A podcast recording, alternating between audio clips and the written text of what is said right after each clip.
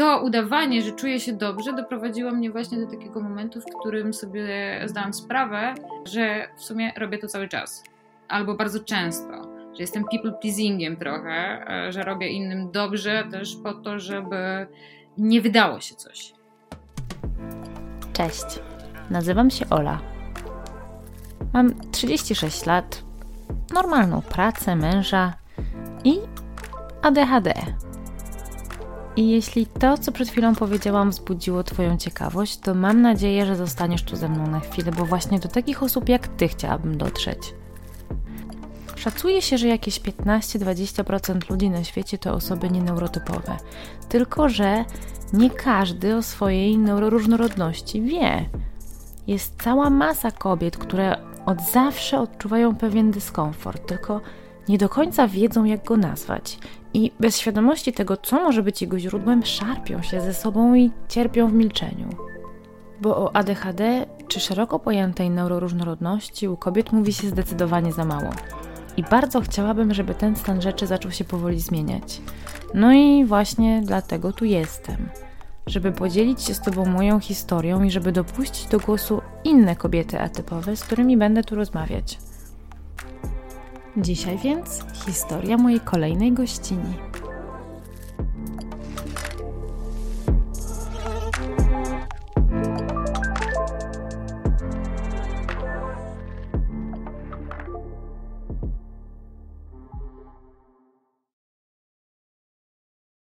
Cześć.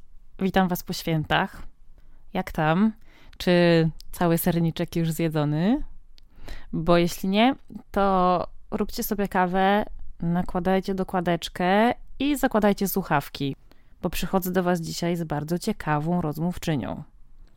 Karolina Szczypek to dramaturżka i reżyserka teatralna, absolwentka Warszawskiej Akademii Teatralnej, wielokrotnie zresztą wyróżniana za swoją pracę, w której porusza tematy ważne społecznie. I to w zasadzie swojemu ADHD Karolina zawdzięcza to, że to teatr akurat jest miejscem jej pracy. Zapytacie pewnie, ale jak to ADHD? No, otóż okazuje się, że moja gościni chciała studiować w szkole filmowej. Ale tak się akurat złożyło, że pomyliła termin składania papierów, w związku z czym zamiast teczki do szkoły filmowej przygotowała teczkę do szkoły teatralnej. Zresztą Karolina wcześniej studiowała też filologię polską i filmoznawstwo. Pracowała nawet jako nauczycielka języka polskiego w szkole, a teraz polskiego uczy osoby z doświadczeniem uchodźczym i imigranckim. Karolina nie boi się głośno mówić o patologiach pracy w instytucjach kultury, dzięki czemu przyczyniała i przyczynia się do wprowadzania zmian w ich sposobach funkcjonowania, a sama w swojej pracy z ludźmi stawia na model horyzontalny i inkluzywną komunikację. I o tym między innymi opowie. Zresztą w ogóle o tym, co popychają do walki o te zmiany, rozmawiamy w tym odcinku sporo. Badania potwierdzają, że osoby neurotypowe mają w sobie silne poczucie niezgody na niesprawiedliwość i chęć działania w imię sprawiedliwości. A Karolina, jak sama mówi, już od najmłodszych lat miała w sobie bunt przeciwko bezkrytycznemu traktowaniu autorytetów i poddawała wątpliwość zasadność wielu z góry nam narzuconych norm, przez co oczywiście była nazywana buntowniczką. I to po części na pewno ten ogień sprawia, że jest tak dobra w tym, co robi i tak mocno zaangażowana w wiele kwestii społecznych. Ten odcinek jest długi, bo bardzo dobrze nam się rozmawiało i żadna z nas nie chciała kończyć. Więc jeśli planujecie poza tym serniczkiem, na przykład jakiś długi spacer, to chętnie Wam z nim z Karoliną potowarzyszymy. Poza tym chciałabym podziękować wszystkim osobom, które zdecydowały się do tej pory wesprzeć mnie i postawić mi wirtualną kawę. To dzięki Wam mogę dbać o to, żeby to, co robię, było robione na wyższym poziomie.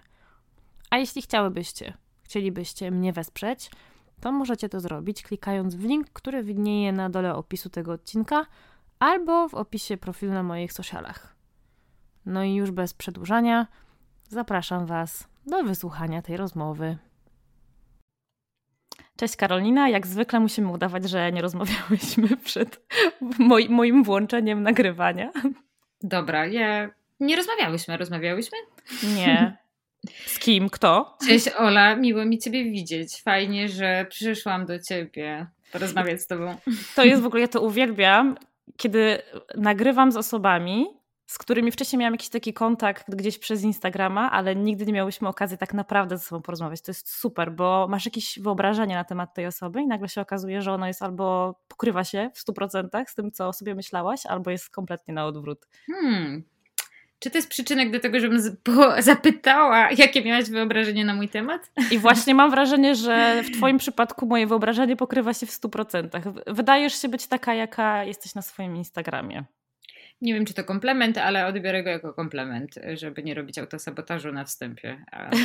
Jakby, jeden z moich ulubionych zabaw, które przychodzą mi na pstryknięcie palcem. No to by było takie bardzo meta w naszym przypadku, więc tak, czemu nie? Zdecydowanie. To był komplement. dziękuję, dziękuję. Słuchaj, myślę, że bo poruszyłyśmy już kilka ciekawych wątków, do których ja chcę wrócić, ale zaczniemy pewnie standardowo, co? Dobra. Opowiesz mi trochę o tym, jak to było w Twoim przypadku, jeśli chodzi o diagnozę, od jak dawna ją masz, skąd w ogóle się dowiedziałaś, że możesz być neurotypowa? Jak ta Twoja droga wyglądała? Ta moja droga wyglądała w sumie krótko, a tak naprawdę długo. Zacznę tak, wiesz, przewrotnie, a tak naprawdę standardowo w sumie. Bo już w momencie, w którym ja przypuszczałam, że e, diagnoza, która została mi postawiona rok wcześniej, czyli e, depresja, to nie jest to diagnoza, bo leczenie mm, depresji, e, opieka farmakologiczna i e, psychiatryczna przyniosła e, rezultaty. Rzeczywiście ja zmagałam się wtedy z dużym takim kryzysem związanym z mm, stanami lękowymi, z mm, pewnego rodzaju, ale na takim bardzo delikatnym poziomie, derealizacją, depersonalizacją, więc to utrudniało mi funkcjonowanie na pewno, czyli też jak, zadbanie o siebie w takim podstawowym wymiarze, jakim jest na przykład wychodzenie do sklepu po zakupy, e, w ogóle opuszczenie swojego pokoju, więc e, rok temu w wakacje byłam osobą, która na minimalnym poziomie funkcjonuje, tak żeby po prostu przetrwać. Hmm. Po tej pierwszej diagnozie w terapii też Dużo rzeczy e, zostało dotkniętych, rozwijanych. Mm, ja zobaczyłam niektóre swoje mechanizmy obronne, czy jakieś takie właśnie adaptacyjne też rzeczy, ale tam w ogóle nie poruszałyśmy tematu neuroróżnorodności w żaden sposób, bo ja nie miałam poczucia, że to jest taki kierunek. E, nie miałam takiego poczucia, bo zawsze słyszałam w domu, że jestem grzecznym dzieckiem. Hmm. E, I pamiętałam te momenty, w których mówiono mi, że jestem grzecznym dzieckiem, i zapamiętywałam je jako właśnie takie momenty, w których e, ja coś zrobiłam przypałowego i dostałam nauczkę, jakby taki feedback, że tak się nie robi, nie przeszkadza się dorosłym, tu się nie zadaje tylu pytań. I ja to wtedy stosowałam, i potem dostawałam w nagrodzie komplement, że jestem grzeczna. Więc jak zaczęłam sobie to analizować, to oczywiście też myślałam sobie, że mam jakieś zniekształcenie może dotyczące po prostu przeszłości, że nie wiem jak to było do końca. Mm, I zrobiłam sobie taką małą wycieczkę i podróż po prostu po różne takie momenty, które jakieś najbardziej pamiętam, albo tego, jak, e, mm, jak mm, werbalizowałam swoje potrzeby, jak się czułam, kiedy one nie zostawały zaopiekowane, e, w jakiś sposób, jak się czułam i jak, się, jak udawałam, że czuję się dobrze. Mhm. I to udawanie, że czuję się dobrze, doprowadziło mnie właśnie do takiego momentu, w którym sobie zdałam sprawę, e, że w sumie robię to cały czas. Albo bardzo często, że jestem people pleasingiem trochę, e, że robię innym dobrze też po to, żeby nie wydało się coś że żeby się nie wydało coś, że ja czegoś nie lubię albo czegoś nie chcę, mimo że czuję, że tego nie chcę, ale ja ze sobą wewnętrznie polemizuję, czy chcę to, czy nie, albo czy społecznie to, co zrobię, będzie akceptowalne, właśnie w całym takim toku rozmyślania.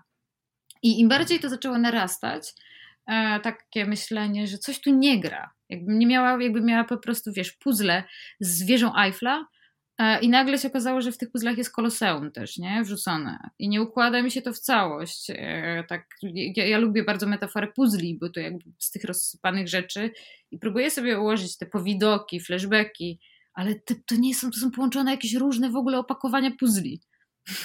Nawet ze trzy pomiksowane. No i tym się nie układało.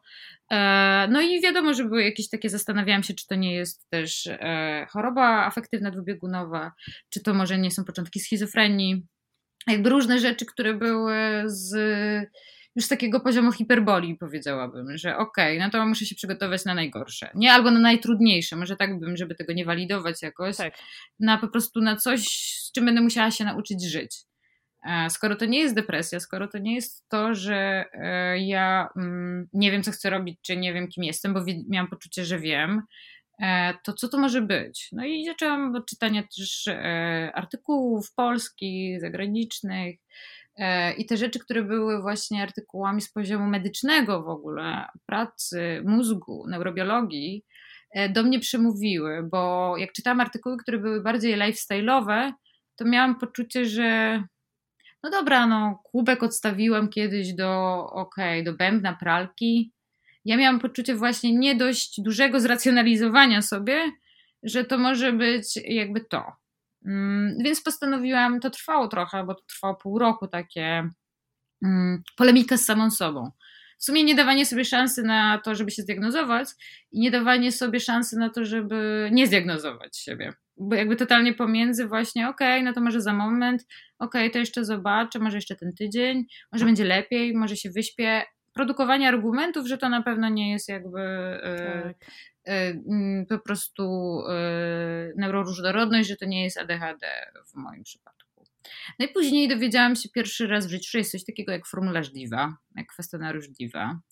E, I że żeby w ogóle jakby rozpocząć też e, taką przygodę, którą jest diagnoza, no to na pewno będę potrzebowała przygotować się pod tym kątem.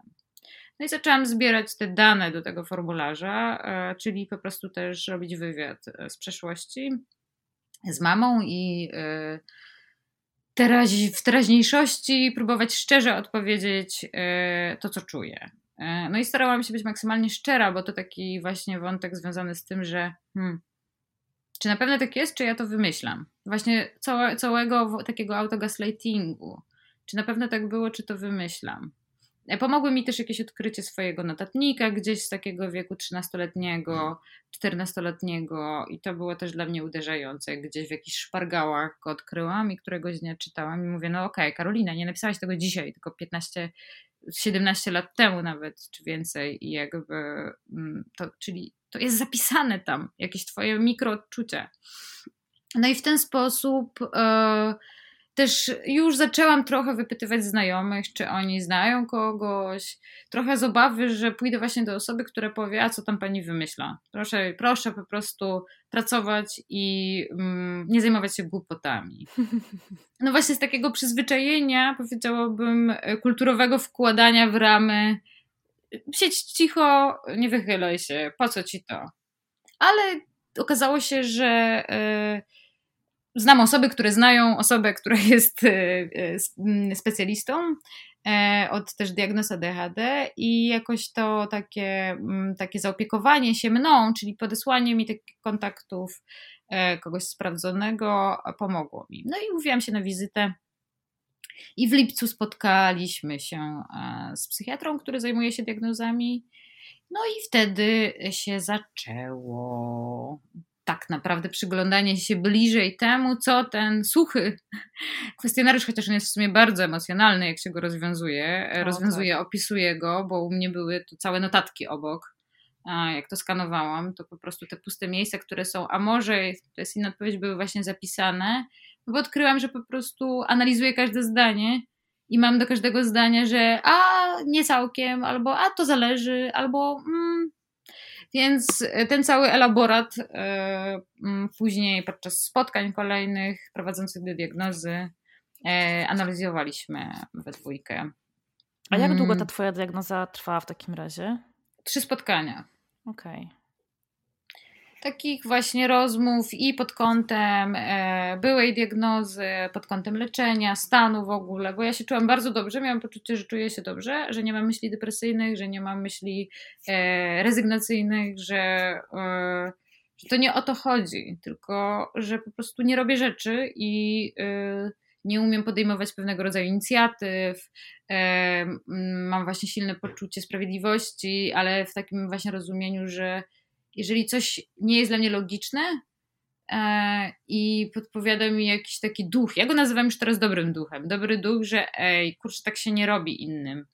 Bo to jest często powracająca taka formuła, czy, że zadaję sobie pytanie, czy ja bym się chciała znaleźć w takiej sytuacji.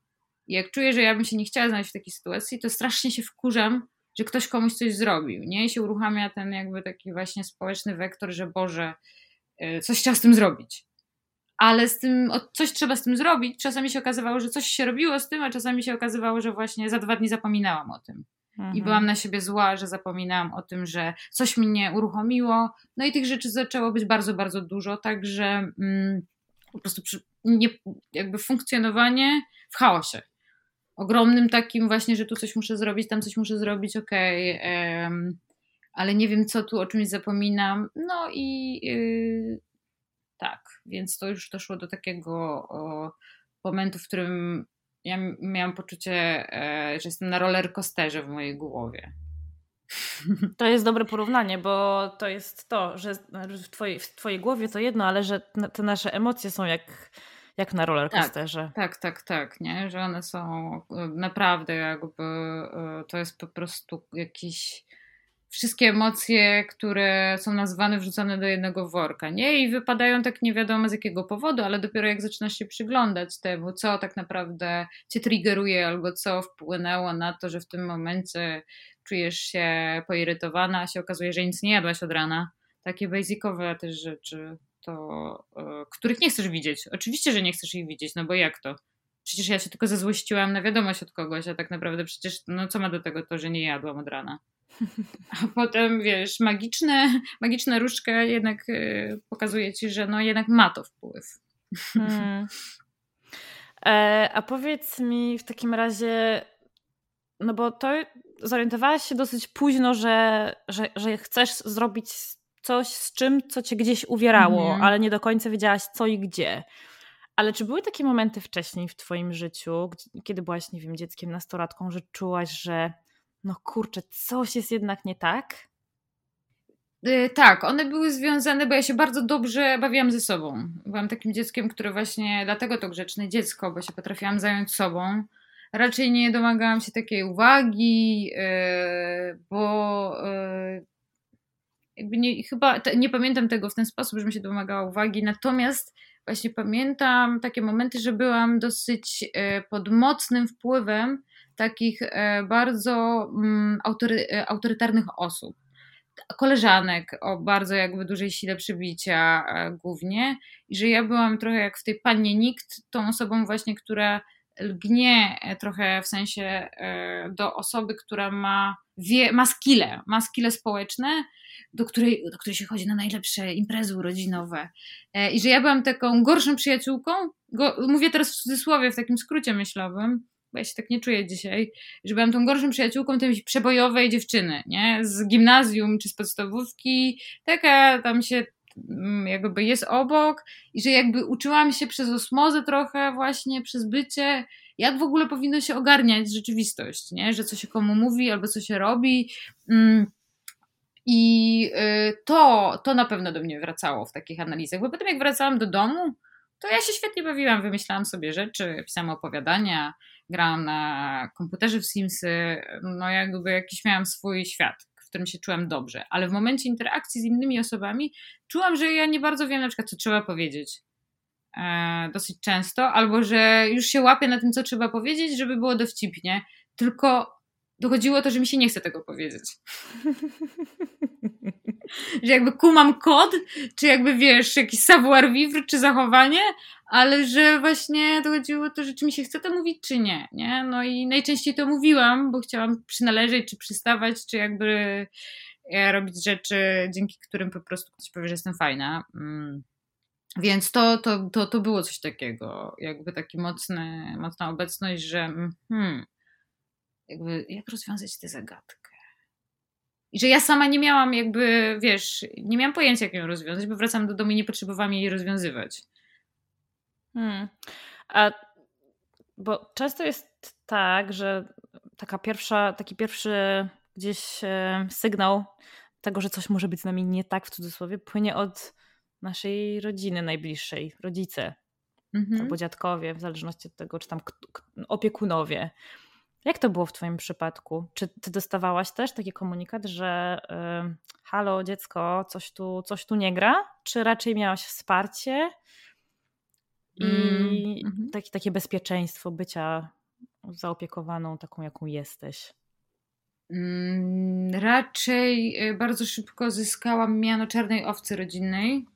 O, to ciekawe. E, tak, to dosyć szybko zostało też połączone z tym, że aha, to jest jakby umysł e, artystyczny, humanistyczny. Ci artyści to w ogóle tak mają, że oni są szaleni i w ogóle jakby mm, niech ona sobie tam rysuje, maluje, pisze opowiadania, dostaje dobre oceny z polskiego, odpuśćmy jej matmę, nie? Takim właśnie super stereotypowym moim zdaniem myśleniu, że jeżeli dziecko wykazuje jakieś skille w jakimś kierunku, to bardzo szybko jest włożone właśnie w jakąś szufladkę e, i nie daje mu się trochę szansy, jeżeli się nie ma tych narzędzi, nie? Takich też, e, a ja y, nie miałam takich, w sensie moi rodzice nie mieli takich narzędzi, żeby powiedzieć, dobra, to rozwijaj się też, chodź na dodatkowe zajęcia, wiesz, z e, szachów, nie, czy coś, tylko ra, raczej to już wtedy się zaczęło tak zawężać, nie, że okej, okay, no to ona jakby jest artystką, niech sobie tam robi co chce, jest emocjonalna. To było bardzo często poruszane, właśnie poza tym, że jakby w tym okresie dziecięcym, no to jak się nauczyłam po prostu nie prosić o rzeczy, bo będzie jakby, yy, no bo nie wypada, bo tak nie można, bo te wszystkie zasady jakby międzyludzkie, to później przyszedł taki moment, w którym ja się bardzo buntowałam. Jakieś ucieczki z domu, yy, awantury mocne, odchodzenie od stołu, yy, jakby niezrozumienie takich rytuałów w takim znaczeniu, że, że trzeba gdzieś być, bo to jest czyjś ślub, albo bo trzeba się jakoś ubrać, bo to jest jakieś wydarzenie, na które się trzeba konkretnie ubrać. I tu się zaczęły właśnie już takie rzeczy pod tytułem e, no, czarna owca, rodzinna czarna owca.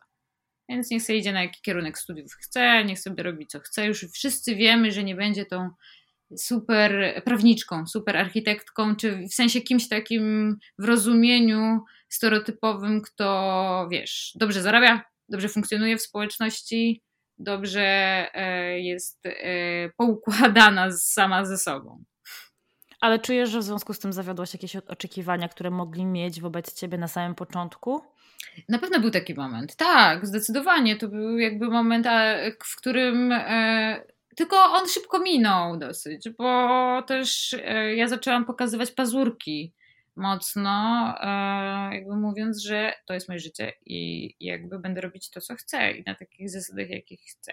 On wracał też, wiesz, w takiej właśnie sinusoidzie, e, było odpuszczenie, później były jakby drążenie. A czemu nie chcesz tego zrobić? Na przykład prawa jazdy. Ja do tej pory nie mam prawa jazdy.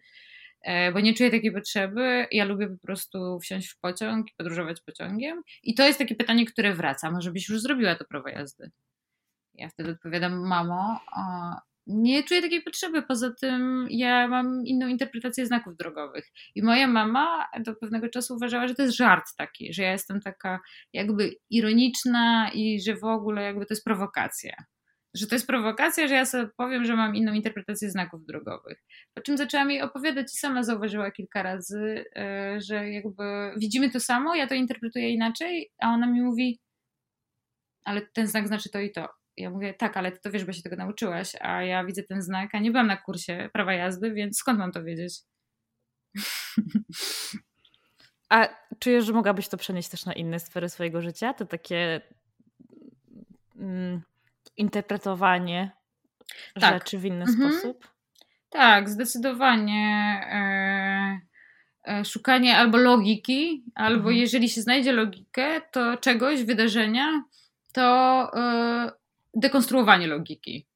Żeby zobaczyć, co się wydarzy, więc jakby to może być odbierane jako prowokacja, ale ja to rozumiem, w sensie przez moją mamę było długi czas, albo w ogóle przez jakieś moje otoczenie, że robię rzeczy, które są irracjonalne, albo dziwne, czyli że na przykład, nie wiem, rzucam studia tuż przed obroną e, magisterki, tak się nie robi, no bo przecież skoro byłaś tam 3 lata czy 5 lat gdzieś, no to e, trzeba to dokończyć, będziesz miała papier.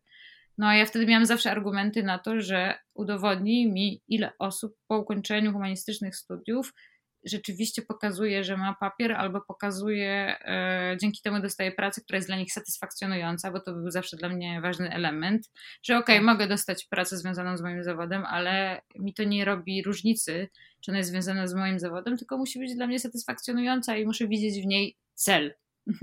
bo inaczej po prostu e, nie będę tego robić. Nie będę miała motywacji, żeby to robić, nie będzie mnie to w ogóle jakby cieszyć i jakoś napełniać, nie? Więc zawsze właśnie to, to się potem, wiesz, przemieniło w coś takiego. Tym, no tak, ty to zawsze musisz postawić na swoim.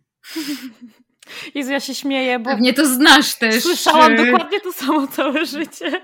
Ale I właśnie jak... od rodziny też... Y, tak, tak, no przede, wszystkim, przede wszystkim od rodziców, nie? E, w pierwszej kolejności. E, I też jak wspominałaś o tym buncie, e, to jest, to jest dokładnie to. Ja się, ja całe moje takie nastoletnie życie słyszałam, że ja się, ja się buntuję przeciwko wszystkiemu zupełnie tak bez, bez zasady, bez, bez mhm. potrzeby, dla samego buntu, nie? A ja tak. czułam, że ten bunt ma sens.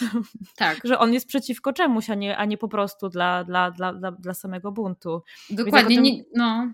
Więc jak o tym mówiłaś, to się też uśmiechałam, bo no, to, jest, to jest całe moje życie. Zresztą ja dzisiaj też bardzo często mam takie poczucie, że jestem taką buntowniczką. Tak, że jakby, że, drąży, że drążysz, że coś drążysz, ale dlatego, żeby zrozumieć często, albo żeby sobie poskładać jakiś element rzeczywistości, nie? a nie dlatego, że a, siedzę i mi się nudzi, chociaż temat nudy oczywiście jest obecny często w takim stereotypowym rozumieniu osób e, ADHD albo osób e, w spektrum neuroróżnorodności, mm, ale potem jak sobie myślę o tej kategorii nudy, to myślę sobie, że przecież gdybym się nudziła, to bym robiła tysiąc innych rzeczy. Tylko po prostu coś mnie jakby frapuje, albo coś mnie dotknęło, albo coś mi się nie zgadza, jakby nie rozumiem intencji czy motywacji, więc zaczynam to drążyć, a ktoś, kto jest obok, blisko, czy z jakiegoś grona przyjacielskiego, czy z grona e, rodzinnego, ma poczucie, weź to odpuść już. Albo po co ty to robisz? Jezu, będziesz miała trudno w życiu. Bo to jest kolejna rzecz, którą my mamy bardzo często wspólną. To jest to silne poczucie niesprawiedliwości i właśnie to jest ten bunt przeciwko temu poczuciu niesprawiedliwości. Tak, tak, jeżeli my coś, tak. tak jak ty wspomniałaś wcześniej, jeżeli dla nas coś jest nielogiczne, albo jeżeli widzimy, że komuś dzieje się krzywda, to my nie potrafimy przejść wobec tego tak. obojętnie. My musimy tak. zareagować w jakikolwiek sposób. Um, I ta, ta, ten takie, takie, to takie poczucie niezgody na to jest tak silne, że ja często sobie o tym myślę, e, jak duży jest odsetek osób neuroróżnorodnych wśród różnych aktywistów, działaczy społecznych. To musi być, ktoś powinien zrobić jakieś badania przesiewowe. Tak, zdecydowanie, brakuje. To jest jeszcze w ogóle taki pusty, nie? Taka luka, e, moim zdaniem, nie? W, w, w świadomości na ten temat. A masz tak, że właśnie jak czujesz taką intensyfikację związaną z tym, że kurczę, tak nie może być, albo czemu to się przydarzyło komuś, to y, masz jakieś takie narzędzia, które pomagają ci y, albo w to wejść, albo zrezygnować, jak czujesz się wypalona w danym momencie? Nie, nie, nie. właśnie to jest to, z, czy, z czym ja, ja nawet nie do końca wiem, jak się za to zabrać za pracę nad tym, bo to rzeczywiście to jest właśnie to, co powiedziałaś. To, to bardzo szybko prowadzi do wypalenia. Bo my po prostu nie możemy e, obok tego przejść obojętnie. Ja pamiętam, słuchaj, jak kiedyś z koleżankami grałam w gumę na podwórku. Nie wiem, ile ja mogłam mieć lat. Z 7-8 i e, takich dwóch panów, którzy bardzo regularnie e, chodzili po domach albo po śmietnikach, wiesz, szukając czegoś do jedzenia, e, gdzieś tam się pojawili na horyzoncie. Ja się popłakałam i nie byłam w stanie już do końca dnia w tę gumę z moimi koleżankami grać. Tak, rozumiem to. I ja czuję, że mam tak do dziś, czyli wiesz, od tego siódmego roku życia niewiele się zmieniło, tak. bo ja nadal nie wiem, co z tym zrobić, bo oczywiście przecież ja nie zbawię świata sama. Ja mogę gdzieś tam działać w jakiś. Um, w jakichś obszarach, żeby spróbować coś tak. zmienić, ale to, to, to nigdy nie będzie wystarczające. Więc co z tym zrobić? Co, co, jak, ty masz na to jakiś sposób? Nie, właśnie dlatego cię pytam, nie mam i poszukuję często też takich właśnie tropów, jak, jak sobie z tym, jak sobie uświadomić to, że w momencie, w którym dowiadujemy się czegoś, co wywołuje w nas niezgodę, e, jak, jak się na to przygotować emocjonalnie, a nie dać się przygotować emocjonalnie, że to za każdym razem będzie bardzo intensywna reakcja e, i za każdym razem jakby ona może zmienić w jakimś sensie dynamikę dnia, dynamikę tak. jakby mm, emocjonalną, e, nie? jakąś reaktywność w tym momencie. I nie da się tego przewidzieć. Nie da się trochę jakby zaprojektować tego w żaden sposób. Nie wiem, co by się musiało stać tak naprawdę. To by musiał być jakiś bloker chyba chemiczny, a ja wcale bym nie chciała w sumie takiego blokera brać, który mnie blokuje na społeczny kontekst po prostu życia z ludźmi. Czyli widzenia rzeczy, które wydają mi się nieuczciwe albo nie fair, albo po prostu... Mm, wynikają z jakichś nierówności e, społecznych, nie? E, I które uważam, że mogłyby się zmienić, ale wiem, ile to trzeba by było zrobić czasu, poświęcić, bo ja często się zapętlam i wpadam w coś takiego, że jeżeli jest jakiś segment mojego życia, czy część, o której wiem, że coś się wydarza nie w porządku, to zaczynam uzbrajać się w takie narzędzia prawne albo czytać na ten temat, właśnie szukać badań, e, czy ktoś już to zbadał, jakie są wyniki tych badań, e, co można z tym zrobić, do kogo napisać list, e, czy gdzie wpłacić pieniądze, chociaż wpłacanie pieniędzy u mnie nic nie załatwia, bo to jest taki gest, który nie czuje się, czuje się podmiotowo na sekundę, a to właśnie poczucie podmiotowości, że ja mogę jakby, bo to nie jest trochę, to nie jest taki syndrom jakby... Mm, zbawczyni w takim znaczeniu, że to jest coś innego jeszcze w ogóle. To jest takie poczucie, że okej, okay, to jakby zróbmy coś z tym. Tak, ale ty robisz trochę rzeczy y, w takich sytuacjach mimo wszystko. No bo po pierwsze, ja mam wrażenie, że właśnie takie szukanie rozwiązań to już jest jakieś narzędzie na radzenie sobie z tym, no bo to też daje jakieś takie poczucie sprawczości w pewnym sensie. Mm -hmm. No i działanie w jakichś tam konkretnych obszarach to też jest działanie, jakby nie było. Tak, tak, jest. Pytanie właśnie, jaki się ma apetyt. E, w takim znaczeniu, że co cię satysfakcjonuje e, i y, ja dopiero też to odkrywam, w sensie, że to nie jest dla mnie jakieś super nowe, że, e, że, że mam jakieś narzędzia albo zaczynam je zbierać w jakimś kierunku i działam w kierunkach, które właśnie są jakoś nastawione na społeczne reagowanie, na jakieś nadużycia. Akurat tutaj mówię o kręgu instytucji kultury, czy jakby zawodowo związanych z tym, że pracuję w teatrze i, albo w instytucjach kultury różnych. E, I wiem, że mam energię, żeby to zrobić.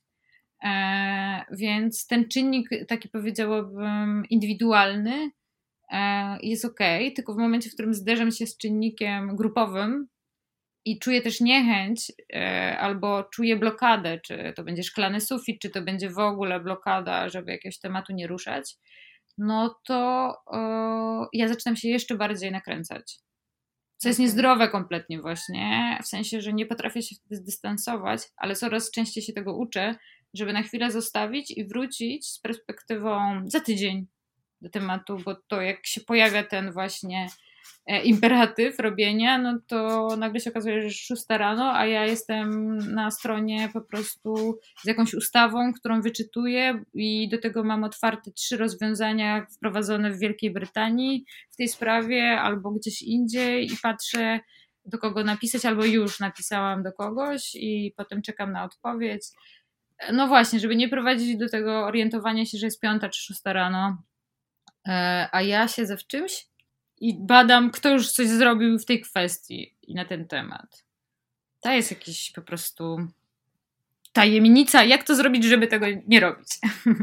E, to, to mi trochę przyszło na myśl takie mm, w moim przypadku, bo moja praca jest dość nudna w porównaniu do twojej, taka bardziej standardowa powiedzmy, ale u mnie to, się, to ma e, bardzo proste przełożenie.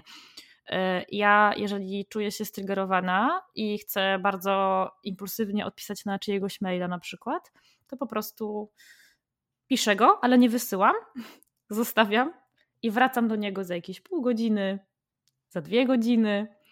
Wtedy go redaguję na nowo. Tak. Tak. Czasami, to... czasem, czasami nie wysłam w ogóle. A czasami w ogóle nawet nie wracam. A dokładnie, bo, dokładnie. ja też mam takie momenty, w których nauczyłam się korzystać z notatnika e, zamiast coś wysyłać. E, I się okazuje później, że kiedy segreguję notatki, mam notatkę z tego zdarzenia, o którym na przykład dwa dni później zapomniałam kompletnie już, bo, bo się wyspałam, bo się obudziłam rano, inaczej na to patrzę. Ktoś do mnie zadzwonił. Miałam jego e, szereg takich e, mikroczynników, które sprawiły, że inaczej na to patrzę. Nie? Nawet na takim poziomie właśnie mm, e, biologicznym. Nie? Tak, ale wiesz co, bo tak wspomniałaś już o tym, ja bardzo, bardzo chcę z Tobą porozmawiać o Twojej pracy. I w ogóle chciałabym, mhm. żebyś mi powiedziała trochę o swojej drodze, o twojej, swojej ścieżce zawodowej, jak to u Ciebie wyglądało? No bo tutaj trochę już, e, trochę już zaczęłaś o tym opowiadać, o, o, o niedokończonych studiach. Tak. Jak, jak to u Ciebie było? Jak, to, jak, to, jak, jak ta Twoja przygoda z teatrem w ogóle się zaczęła? W, mój, właśnie hmm, moja przygoda z teatrem zaczęła się bardzo, bardzo dawno temu, bo ja byłam już właśnie, poszłam do liceum teatralnego, więc w sumie można by było powiedzieć, cóż za świadoma osoba Jezu, tak szybko zmapowała, że chce się zajmować teatrem. Nie, bardziej to była pragmatyczna rzecz, że e, wyprowadzałam się z rodzicami pod Warszawę. Były dwa licea, jedno było bardziej humanistyczne i poszłam do tego, w którym wiedziałam, że będzie dużo rzeczy e, związanych z twórczym, e, kreatywnym działaniem e, i z, z, możliwością jakiejś ekspresji po prostu, takiej autoekspresji. Mm. I szybko dosyć na, w tej mojej szkole, w, której, w, tej, w tym liceum, w którym w sumie e, w każdym tygodniu były warsztaty teatralne, się okazało, że nie będę aktorką. Ale ja też nie miałam, ja w ogóle nie miałam takiego, mm, ja nie wiedziałam co, ale wiedziałam, że coś jakby kreatywnego mnie interesuje. Najbliżej mi było do pisania, co paradoksalnie e, odpuszczałam i od czego uciekałam bardzo mocno. Mm, więc, znaczy, ja po prostu, ja nie umiem się uczyć na pamięć tekstów, nie? więc to jest trochę duża przeszkoda, jak chciałoby się być osobą, która pracuje na scenie w funkcji aktorskiej albo performerskiej, e, że wszystko mówię po swojemu, że muszę wszystko jakby powiedzieć inaczej niż jest zapisane. Nie dlatego, że robię komuś przytyk, że ktoś coś źle napisał, tylko po prostu muszę ułożyć słowa w buzi po swojemu, w jakiejś swojej dynamice. Więc yy, są takie nagrania z jakichś moich szkolnych występów, pokazów, gdzie mam wszędzie kartki. W różnych rekwizytach, bo trzeba było po prostu na zaliczenie już yy, coś zrobić i nawzajem jakby i się reżyserować, i pisać, i się wymieniać tymi funkcjami. Więc to było wiadome, że to nie to. Yy, I po tym liceum ja właśnie miałam poczucie, że chcę być wielką pisarką przez W i przez P że chcę być wielką pisarką. Dobra, że to będzie to. Muszę być wielką pisarką. Więc podjęłam e, bardzo e, e, mm, błędną decyzję, żeby pójść na filologię polską. Bo poczytam sobie więcej jakby na zasadzie znowu i ja mam poczucie, że to jest po prostu znowu maskowanie, czyli ja zobaczę jak inni to robią albo czego nie robią i muszę wiedzieć, jednocześnie maskowanie i poczucie jakby tego, że wiem za mało, czyli trochę syndrom oszustki. Tak jest. Poczucie, że jeszcze nie wiem, że co ja tu będę wysyłać gdzieś, coś pisać. Nie, nie, nie, ja się muszę jeszcze nauczyć i dowiedzieć.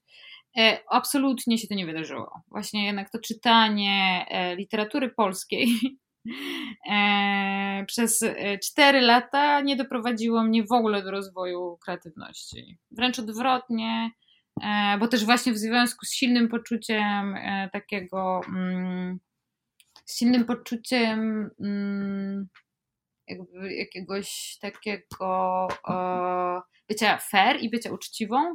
Ja nie chciałam e, w żaden sposób obciążyć moich rodziców, więc ja poszłam do pracy dosyć szybko też, e, od razu, bo miałam poczucie, że nie, ja nie będę brała pieniędzy od rodziców. Ja sobie sama zarobię na nie, jestem ogarnięta, wszystko umiem i to jest nie okej. Okay. Ja już jestem dorosła już, więc... Mm, więc równocześnie pracowałam i studiowałam, co też nie pomaga ani w. Ale pracowałam w gastronomii, więc e, studiowałam, uczyłam się, czytam. No i gdzieś tam ten teatr cały czas się pojawiał, wracał, czy to jakieś kolejne warsztaty, e, bo mnie bardzo zawsze interesowało, jak, jak coś jest zrobione. Więc na przykład jak szłam na warsztaty nawet aktorskie, które wiedziałam, że nie są dla mnie narzędziem takim, że ja się chcę nauczyć grać, to ja byłam zainteresowana, jak ktoś prowadzi zajęcia, jaką metodę ma, nie? W ogóle jak patrzy na świat. To było dla mnie najbardziej interesujące właśnie w jaki sposób ktoś e, mówi, że tutaj jest taka metoda aktorska i zaprasza na weekendowe warsztaty, to jakby uczenie się od innych właśnie w taki sposób, że obserwuję, co jakby inni mają do powiedzenia na temat świata i ja sobie wezmę, co sobie zechcę, bo z tym nigdy nie miałam problemu, żeby nie brać też pakietu w całości, szczególnie, że mam wysoki poziom krytyki autorytetów. Bardzo nie ufam autorytetom i to też nie pomaga po prostu w życiu. Ale to też jest takie bardzo adechadowe. Tak, że raczej sprawdzę zawsze materiały źródłowe i że jak słyszę, że ktoś mówi coś, a ja wiem, że może było inaczej, bo dwa dni temu przeczytałam o tym artykuł, no to yy, zamiast na przykład przemilczeć to, to zdarza mi się zwrócić na to uwagę, co w momencie relacji profesor, yy, uczennica czy studentka i jakby nie yy, otwiera pola do rozmowy, a wręcz odwrotnie. Nie? Tak. I więc po tej jakby filologii polskiej e, okazało się, że chcę robić filmy. Ale, i tutaj znowu, to się powtarza ten mechanizm. Nie wiem, kiedy to się skończy. Nie, już się, sko- już się skończyło. E, bo pomyślałem, że okej, okay, fajnie, to ja już rozumiem wszystko, jakby co mi potrzeba, gdzie mogę się rozwijać. W międzyczasie właśnie brałam udział w różnego rodzaju warsztatach, właśnie kółkach teatralnych, rzeczy, sprawy, jakby zawsze blisko teatru, chodziłam do teatru. Ale stwierdziłam, że hmm, przecież w sumie świat filmu to jest taki męski świat. E, że e, okej, okay, i że w ogóle ja nie znam zasad bycia w tym świecie. E, I w ogóle, czy ja na pewno obejrzałam wszystkie możliwe filmy na świecie. Więc poszłam, poszłam na filmoznawstwo które po roku opuściłam, bo jednak ilość teorii, która mnie nudziła i teorii jakby szczególnie związanej z kinem, która mnie w ogóle nie interesuje, była zbyt duża mm, i to nie było to. No i wtedy tak się przydarzyło, że zaczęłam pracować w szkole podstawowej jako nauczycielka języka polskiego, więc e, przez, e, przez moment miałam poczucie, może to jest to okej, okay, jest to działanie społeczne, ma sens. Pracujesz z dziećmi, pracujesz w dynamice, pracujesz w interwałach, 45 y, minut, przerwa, nie wiedząc w ogóle, w ogóle wtedy nie przypuszczając, jakby co się wydarzy kilka lat później. E, no i w międzyczasie w ogóle tak się poukładała cała koincydencja życia, że e, po prostu um, co, ja coraz częściej chodziłam do teatru, miałam wolne wieczory, wieczorami się nie pracuje w szkole no tak. e, i poznałam po prostu reżyserkę, no i której zaczęłam być asystentką. No i weszłam e, też e, w taki teatralny, bliższy świat, czyli po prostu zaczęłam pracować w teatrach. E, no i później przypadek tak poprowadził mnie, że po prostu mm, pomyliłam termin oddawania teczki do szkoły filmowej, a on jest dosyć szybko w porównaniu do szkoły teatralnej. E, no i no nie dostałam się, no bo jak miałam się dostać do szkoły filmowej, do której po prostu obudziłam się miesiąc później, że o, aha, czyli termin był do końca kwietnia, jest maj. Więc przygotowałam teczkę do szkoły teatralnej. Yy, no i tak się zaczęła perypetia ze szkołą teatralną. Ile to już lat trwa w takim razie? Twoje. E, Perypetie edukacyjne? Czy praca w teatrze? Praca, praca w teatrze praca 8, 8 lat.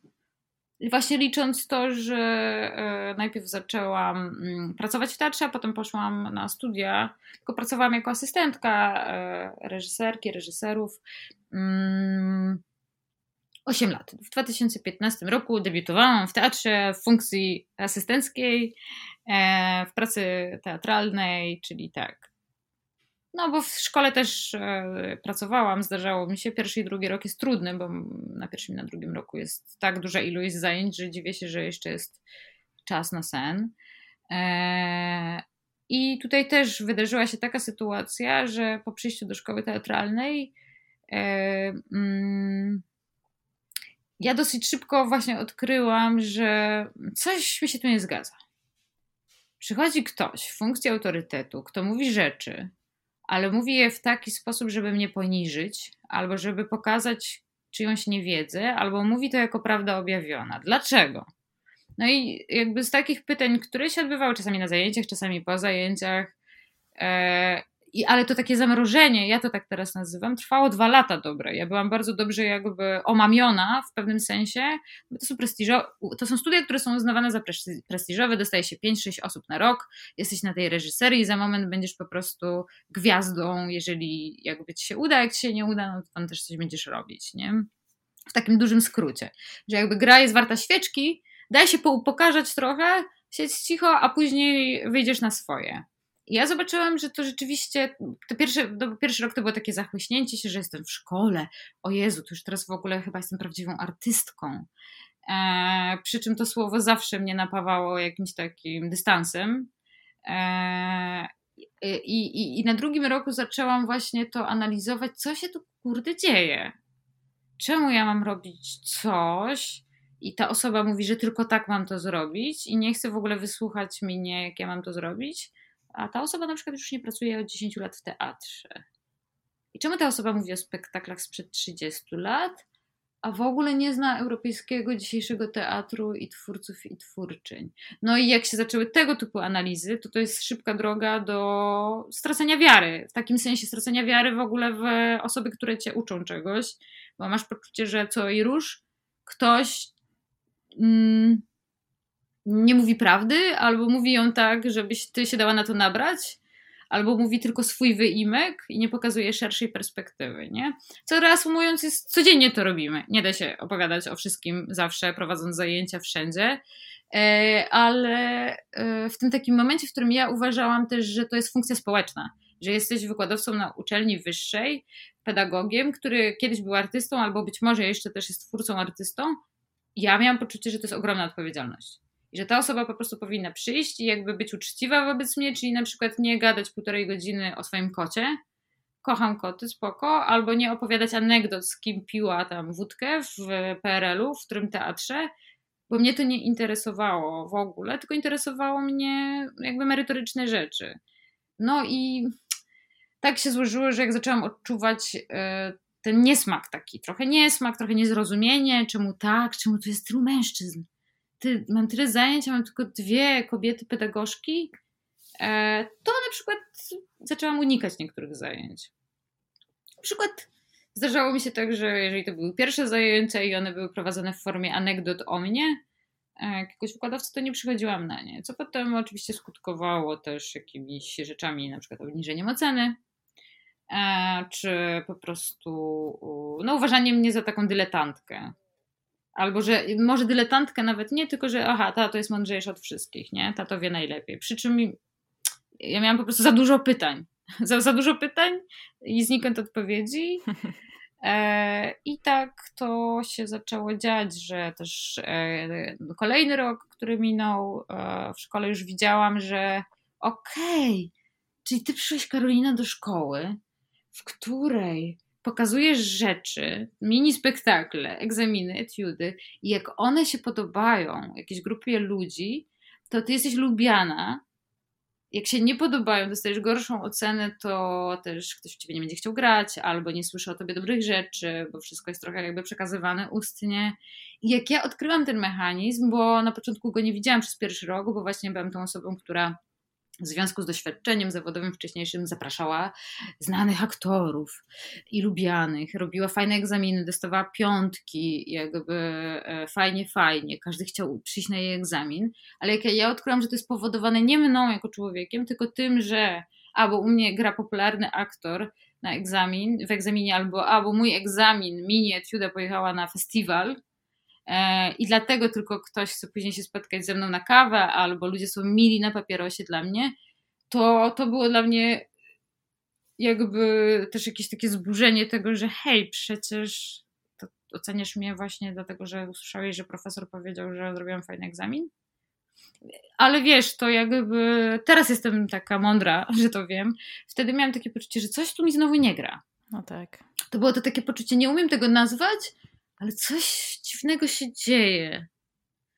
No i zaczęłam robić w kontrze. Właśnie poznałam logikę, mm, więc zaczęłam robić brzydkie egzaminy, w cudzysłowie.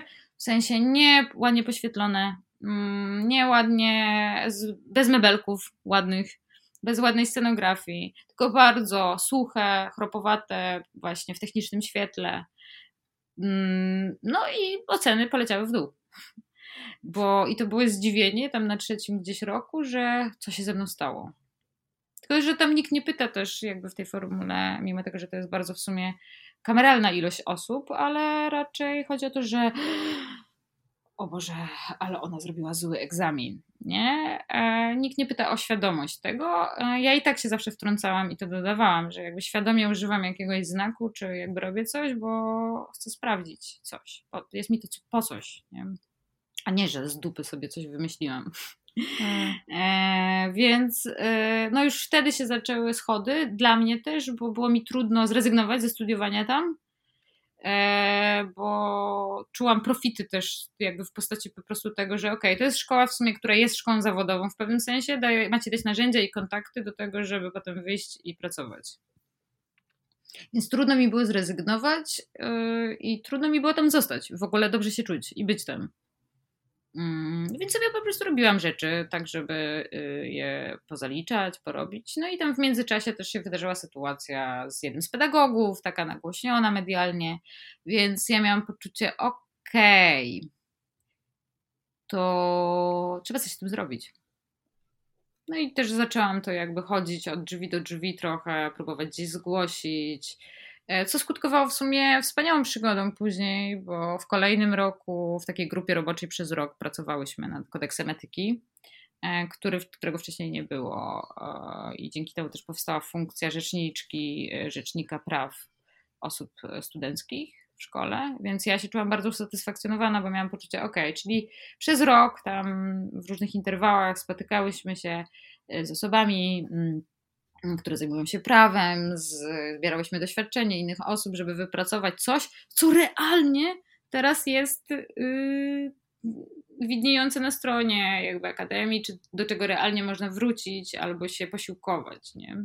Więc to jedna z bardziej satysfakcjonujących przygód e, takich właśnie podczas tego studiowania, że jako po prostu jednostka mogłam e, w czasie e, studiowania wypracować coś, co może pomagać innym osobom w przyszłości, albo być jakimś tam schodkiem. Hmm. Wyprzedziłaś w ogóle bardzo dużo moich pytań, znaczy sama odpowiedziałaś na pytania, które chciałam ci zadać, więc super. nie jestem w ogóle potrzebna tutaj. Ale czy czujesz, O że to... nie! Nie, dobrze, dobrze. To czekaj, dobrze. To, teraz, to teraz zaraz ja zadam pytania. Ale powiedz mi, czy czujesz, że to przyniosło jakąś faktyczną zmianę? Czy, czy czujesz, nie czy czujesz, czy, czy wiesz, że to przyniosło faktyczną zmianę? Na poziomie formalnym tak, bo jest po prostu dokument, który musiał zostać e, jakby uchwalony przez e, organy będące w akademii e, po prostu, który widnieje, do którego można pójść i powiedzieć, ten i ten punkt został złamany w kontakcie z osobą wykładającą w związku z tym i tym, więc na poziomie formalnym czuję, że to coś zmieniło. Na poziomie realnym myślę, że jeszcze jest długa droga do zmiany, takiej właśnie do zmiany, gdzie nie posiłkujemy się już takim zwrotem, jeżeli nie jesteś z nami, to jesteś przeciwko nam. Mhm. Czyli w sumie zwrotem, który zabija umiejętność krytycznego myślenia. Czyli, że właśnie można powiedzieć komuś, kto jest rektorem, czy komuś, kto jest w jakiejś takiej funkcji i decyzyjnej, e, i ważnej, powiedzieć, że proszę pana, proszę pani, osobo, tutaj się dzieje tak, a może wysłuchasz nas i powiemy ci, czemu to jest nie okej. Okay. I dopóki jakby ta osoba, do której się tego zgłasza i osoby też nie, nie wykonają takiej pracy, która byłaby pracą e, okej, okay. czyli wy nie mówicie tego dlatego, żeby mnie obalić, czy przeciwko mnie, tylko w sumie mówicie, żeby razem coś wypracować, nie? Mm, a to mhm. jest jeszcze, długa droga, bo to właśnie jest, y, myślę, że bardzo jakby systemowo jeszcze na wielu poziomach nie? Do, do, do zrobienia. A skąd Twoim zdaniem jest to takie skostnienie właśnie w, w polskich i, i w polskich instytucjach kultury w ogóle, i w tych szkołach, które przygotowują później do pracy w tych instytucjach? Mm, ja tu widzę jakby tę jedną rzecz, to widzę w ogóle takie pokłosie e, też mm, grania do jednej bramki własnej, to, to znaczy, to nie jest pokłosie, widzę coś takiego, że e, grania na siebie, jakby hmm. takiego też egocentrycznego trochę grania, okej, okay, bo ja jestem w takiej funkcji, więc to jest moje, nie? Czyli na przykład myślenia o instytucjach kultury jako własności osoby, która jest w funkcji dyrektorskiej, co jest takim bardzo folwarcznym gestem cały czas, a to też wynika chyba z lęku, że za moment mogę stracić pozycję. Z lęku w ogóle, albo że jeżeli coś dostałem, czyli stanowisko, miejsce pracy, etat, jak, jakiegoś rodzaju zasoby, czy kapitał właśnie kulturowy lub społeczny, to ja się w nim rozmoszczę, ale nic nie dopuszczę innych do tego, nie? I że jeżeli ktoś krytykuje mnie w tej funkcji, to oznacza, że krytykuje mnie, a nie systemowo jakby coś chce zmienić, więc to oznacza, że ktoś chce mnie podkopać na tej funkcji. I to myślenie jest częste, co też mi się wydaje, że może być właśnie pokłosiem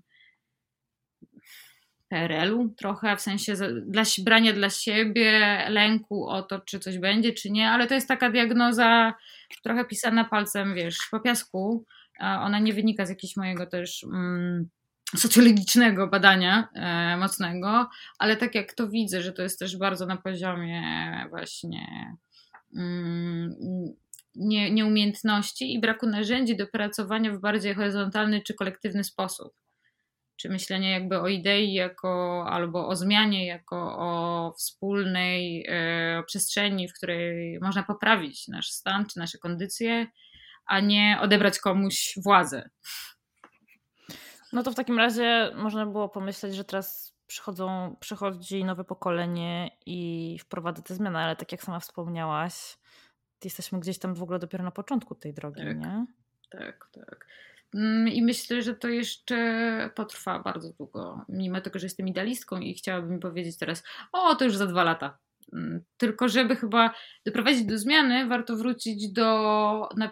Ja mam takie poczucie, że często rzeczy się rozbijają o słowa o to, że nawet nazywając rzeczy, jakoś może się okazać, że to dane słowo znaczy zupełnie co innego dla ciebie i dla mnie, i dopóki nie rozbroimy słów, zwrotów, znaczeń, to będziemy robić różne pomyłki, nie? Na różnych poziomach wobec siebie, albo nadużywać czy przekraczać czyjeś granice, bo jako, e, skoro na przykład przemoc znaczy dla ciebie to samo co dla mnie, no to jest po prostu przemoc, a dla kogoś to znaczy przemoc fizyczną, a dla innej osoby to znaczy też e, intersekcjonalne ujęcie po prostu osób w świecie pomiędzy ludźmi, zasobami, zdrowiem, e, płcią, pochodzeniem, orientacją itd. Tak no to mówimy o dwóch różnych rzeczach, nie? Przy każdym słowie, czy przy każdym jakby próbie zmiany.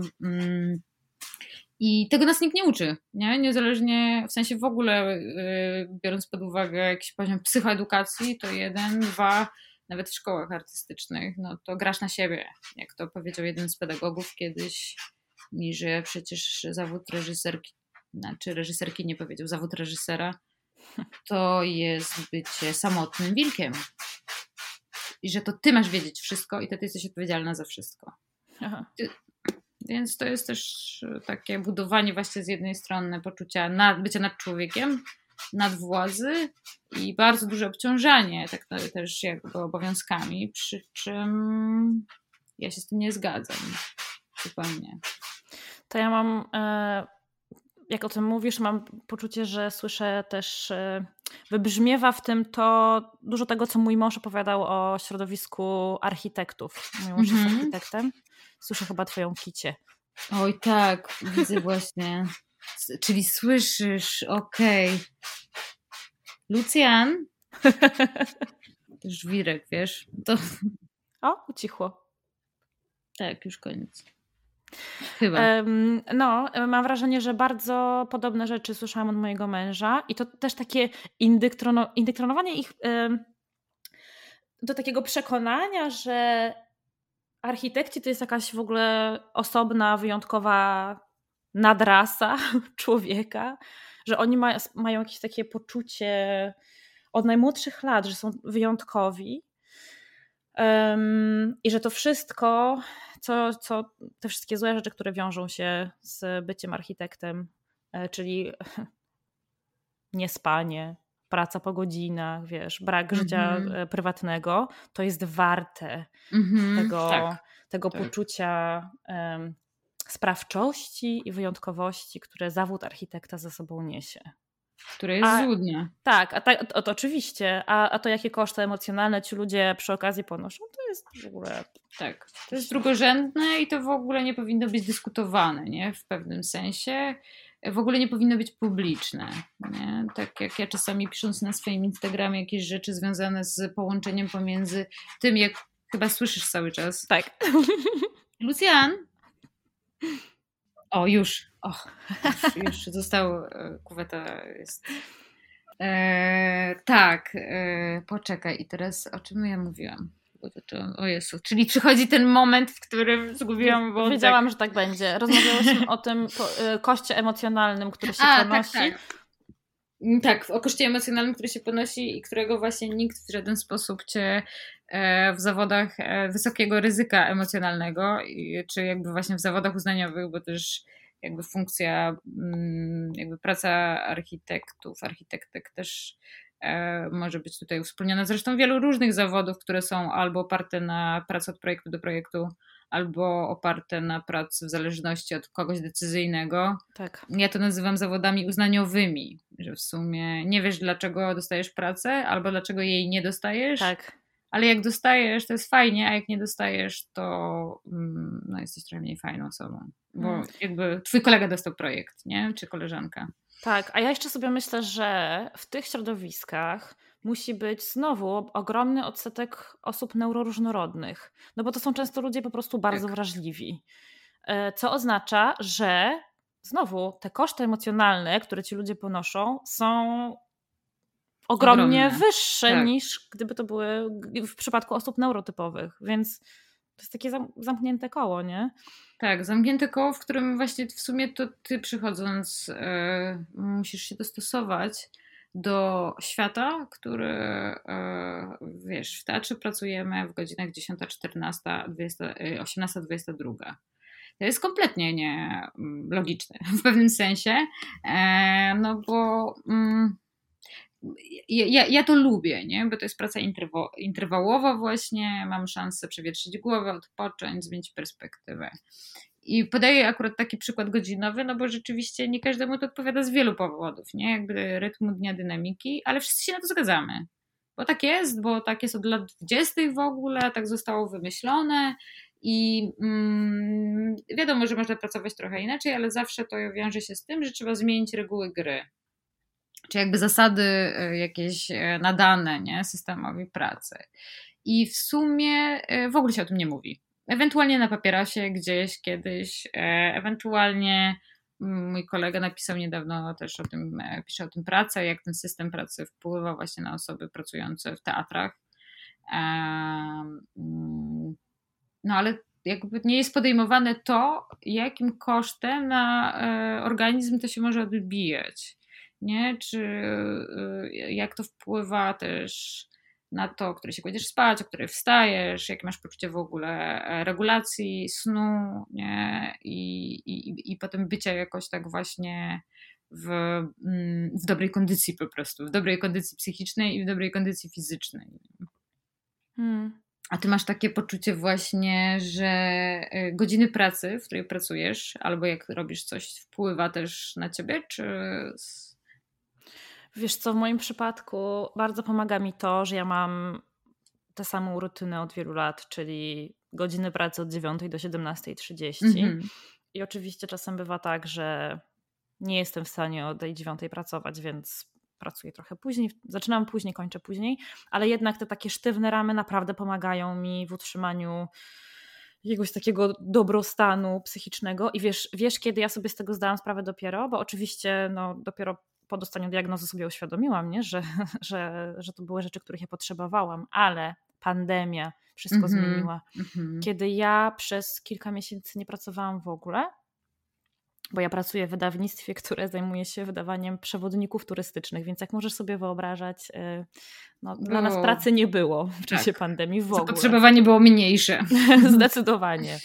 E, I po, po pierwsze, ja żyłam przez kilka miesięcy z takim strachem, że ja tę pracę mogę stracić w każdej chwili, to raz. A dwa, moja rutyna po prostu siadła, bo y, raz, że nie było biura, do którego można było iść, a dwa, że nie było pracy, do której tak. można było wstać w ogóle. I moje zdrowie psychiczne po prostu nagle z dnia na dzień zrobiło taki fikołek. I znaczy myślę, że to nie była, nie, nie, nie, tylko, ja, nie tylko ja byłam w takiej sytuacji w tym, w tym momencie, ale odczułam to stra strasznie. E, I dopiero kiedy te rutyny zaczęłam sobie na nowo układać, zdałam sobie sprawę z tego, jak to było dla mnie ważne. Mhm. Mhm. W sensie w systemie właśnie takim, gdzie nie masz obowiązku zrobić czegoś, ale musisz sobie właśnie wypracować własne... Dokładnie, mhm. dokładnie, dokładnie. Samo takie wstawanie codziennie o tej samej porze dawało mi takie poczucie bezpieczeństwa, że jednak coś jest stałe w moim tak, życiu. Tak, tak, tak. No. Wiesz, wstanie i e, przebranie się z piżamy, mimo że nie musiałam tego robić, ale jednak. I widziałam, powiem Ci, e, rozmawiałam wtedy z moją koleżanką z pracy bardzo, bardzo dużo, która e, nie robiła tego samego co ja. Mhm. Ona totalnie rozregulowała sobie swój zegar biologiczny. Chodziła spać o trzeciej nad ranem, wstawała o dwunastej, chodziła cały dzień w piżamie i ona była w dużo gorszym stanie niż ja. Mm -hmm. Więc ja dopiero wtedy zdałam sobie sprawę z tego, jak to było ważne. I to takie ułożenie tej rutyny na nowo teraz wokół pracy zdalnej, to też było, to było kolejne wyzwanie. E, ale, ale, ale jest to niezwykle ważne. Takiej właśnie drobnej higieny też bycia z tym pracowaniem przez zapośredniczony obraz, nie? Mm -hmm. Jak się do tego uzbroić, e, co sobie przygotować, w co się ubrać, to jest strasznie e, dużo pytań. Wczoraj tylko mały ten, bo mi się przypomniało właśnie jeden fragment, e, bo ja czasami wysyłam jakimś bliskim osobom, jeżeli ktoś w języku e, oddaje moją myśl, a ja jej nie umiem nazwać. Mhm. Albo na przykład nie, nie um, zapominam, że teraz właśnie powinnam zjeść. Mhm. E, bo nie jadłam nic od rana, albo że teraz właśnie e, powinnam zrobić to i to, a ja już mam co innego w głowie autorka właśnie tej książki, Klara e, Tornual, napisała taki jeden fragment e, o tym, że w sumie jej, mm, że ta pamięć proceduralna w mózgu, nie, którą ma jakby trochę zachwianą, nie pomaga jej robić rzeczy automatycznie. Mhm. Tylko, że przy każdej rzeczy jakby jest ta myśl, e, ile mnie to będzie kosztowało, do czego to prowadzi, jaki będzie tego wynik, co powinnam zrobić. E, I bardzo jakby to zostało tak precyzyjnie nazwane e, i ona postawia takie pytanie, że taką myśl, że przy, każdy, przy każdej małej czynności, którą się robi z automatu, jakby neurotypowe osoby robią z automatu, czyli mycie zębów, zaparzenie tak. sobie kawy, ona, jej towarzyszy pytanie, jak to się robiło. Tak. Jakby od nowa musiała sobie przypomnieć, mm, okej, okay, czyli teraz muszę pójść do... Yy, teraz po nagraniu z Olą muszę pamiętać, że muszę iść do łazienki, bo tam wstawiłam pranie, które myślałam, że uda mi się wstawić przed nagraniem z Olą, ale w sumie je włożyłam do środka i ona tam leży i może się zdarzyć tak, że za dwa dni sobie o tym przypomnę, więc będę pamiętać teraz. To jakby prowadzi do właśnie myślenia, nawet nie chodzi o taki, wiesz, e, e, analizowanie emocjonalne, tylko po prostu myślenia o pragmatycznych rzeczach, żeby na pewno czegoś nie zapomnieć.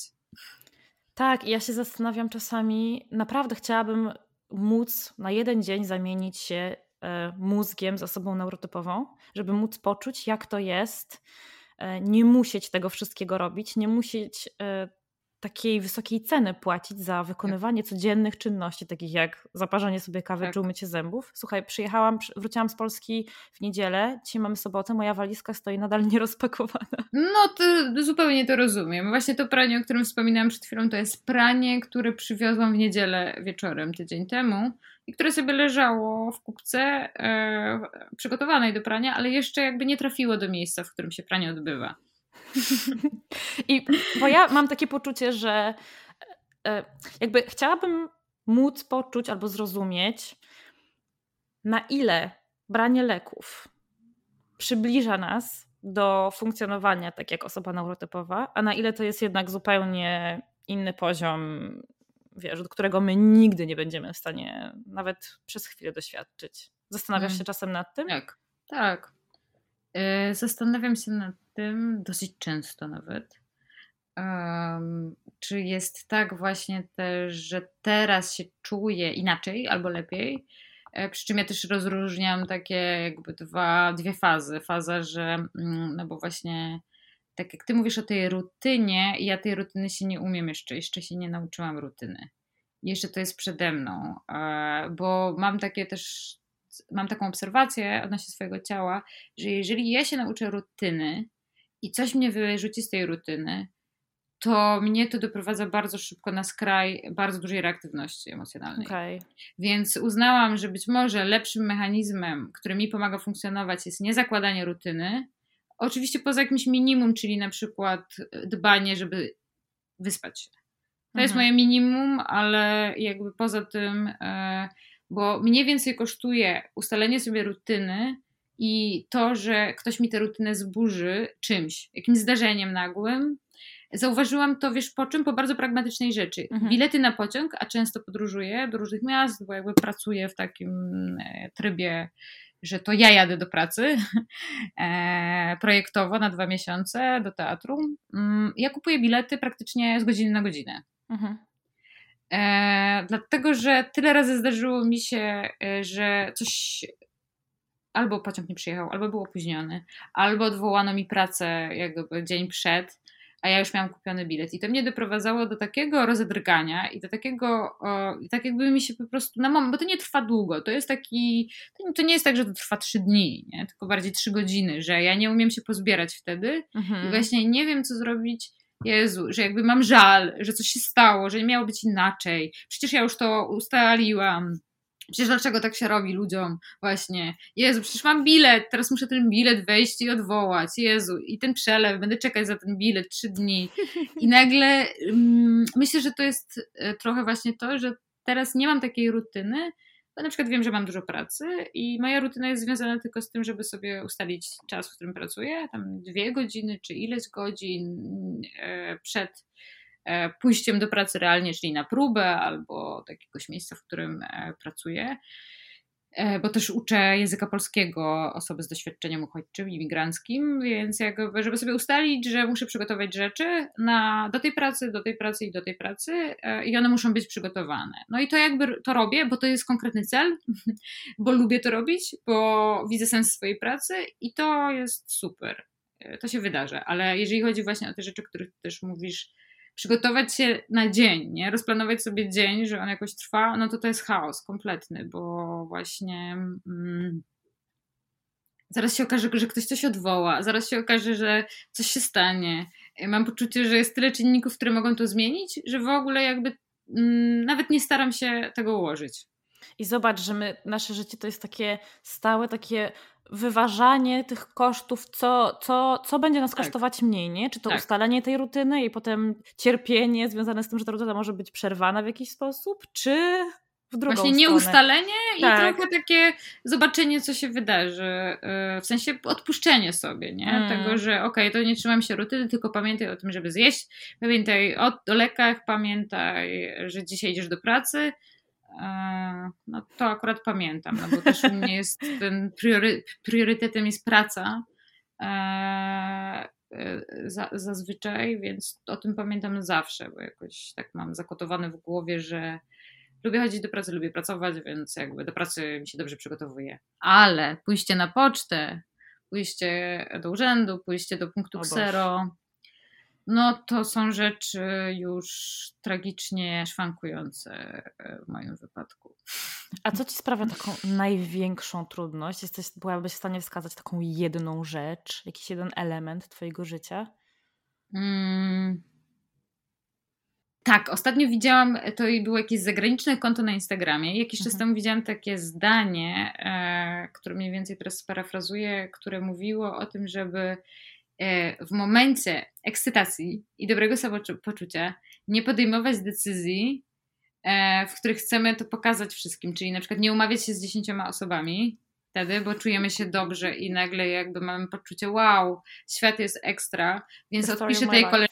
tak, odpiszę tej koleżance, spotkam się z tamtą osobą, pójdę do kina, E, i żeby tego nie robić, bo to mi e, sprawiało bardzo dużą trudność, że właśnie w momencie, w którym czuję się mm, wyregulowana, czuję się stabilnie, wszystkie jakby potrzeby są e, moje załatwione, wiem, co się dzieje w moim życiu, chociażby na kolejną dobę, e, to, e, to nagle podejmuję aktywność pod tytułem dobra, idziesz ze mną na kolację, albo dobra, idziesz ze mną do kina, gdzieś tam, okej, okay, odpiszę teraz na maila, mam pomysł, nie? Po czym ta regulacja może spaść i może się zmienić i ja się muszę skonfrontować później właśnie z tym, że okej, okay, a jeszcze e, po prostu uczę się mówić prawdę, bo łatwiej mi było w pewnym momencie okłamywać ludzi wokół i mówić na przykład, że jestem zajęta. Mimo, że na przykład tak. e, po prostu gorzej się czułam, albo chciałam pójść spać. Nie potrafiłam napisać, że przepraszam, nie zobaczę się z tobą, bo mam ochotę podczytać książkę, albo przepraszam, nie zobaczę się z tobą, bo mam ochotę pospać. I zawsze wtedy ściemniałam, że jestem zajęta, jakiś taki, o przepraszam, projekt wpadł, o przepraszam, jestem zajęta. I to jest super satysfakcjonujące, że coraz e, jakby rzadziej mi się to zdarza, że po prostu mówię, że się źle czuję, albo że i dlaczego się źle czuję, albo co się przydarzyło, nie? W taki sposób, żeby nie obciążać kogoś, tylko po prostu, żeby powiedzieć prawdę, żeby nie czuć się za sobą źle, że komuś coś odpisałam. To jest fantastyczne, to jest piękna umiejętność. Ja też się tego uczę dopiero i są, jest tylko kilka osób, którym, którym jestem w stanie powiedzieć prawdę.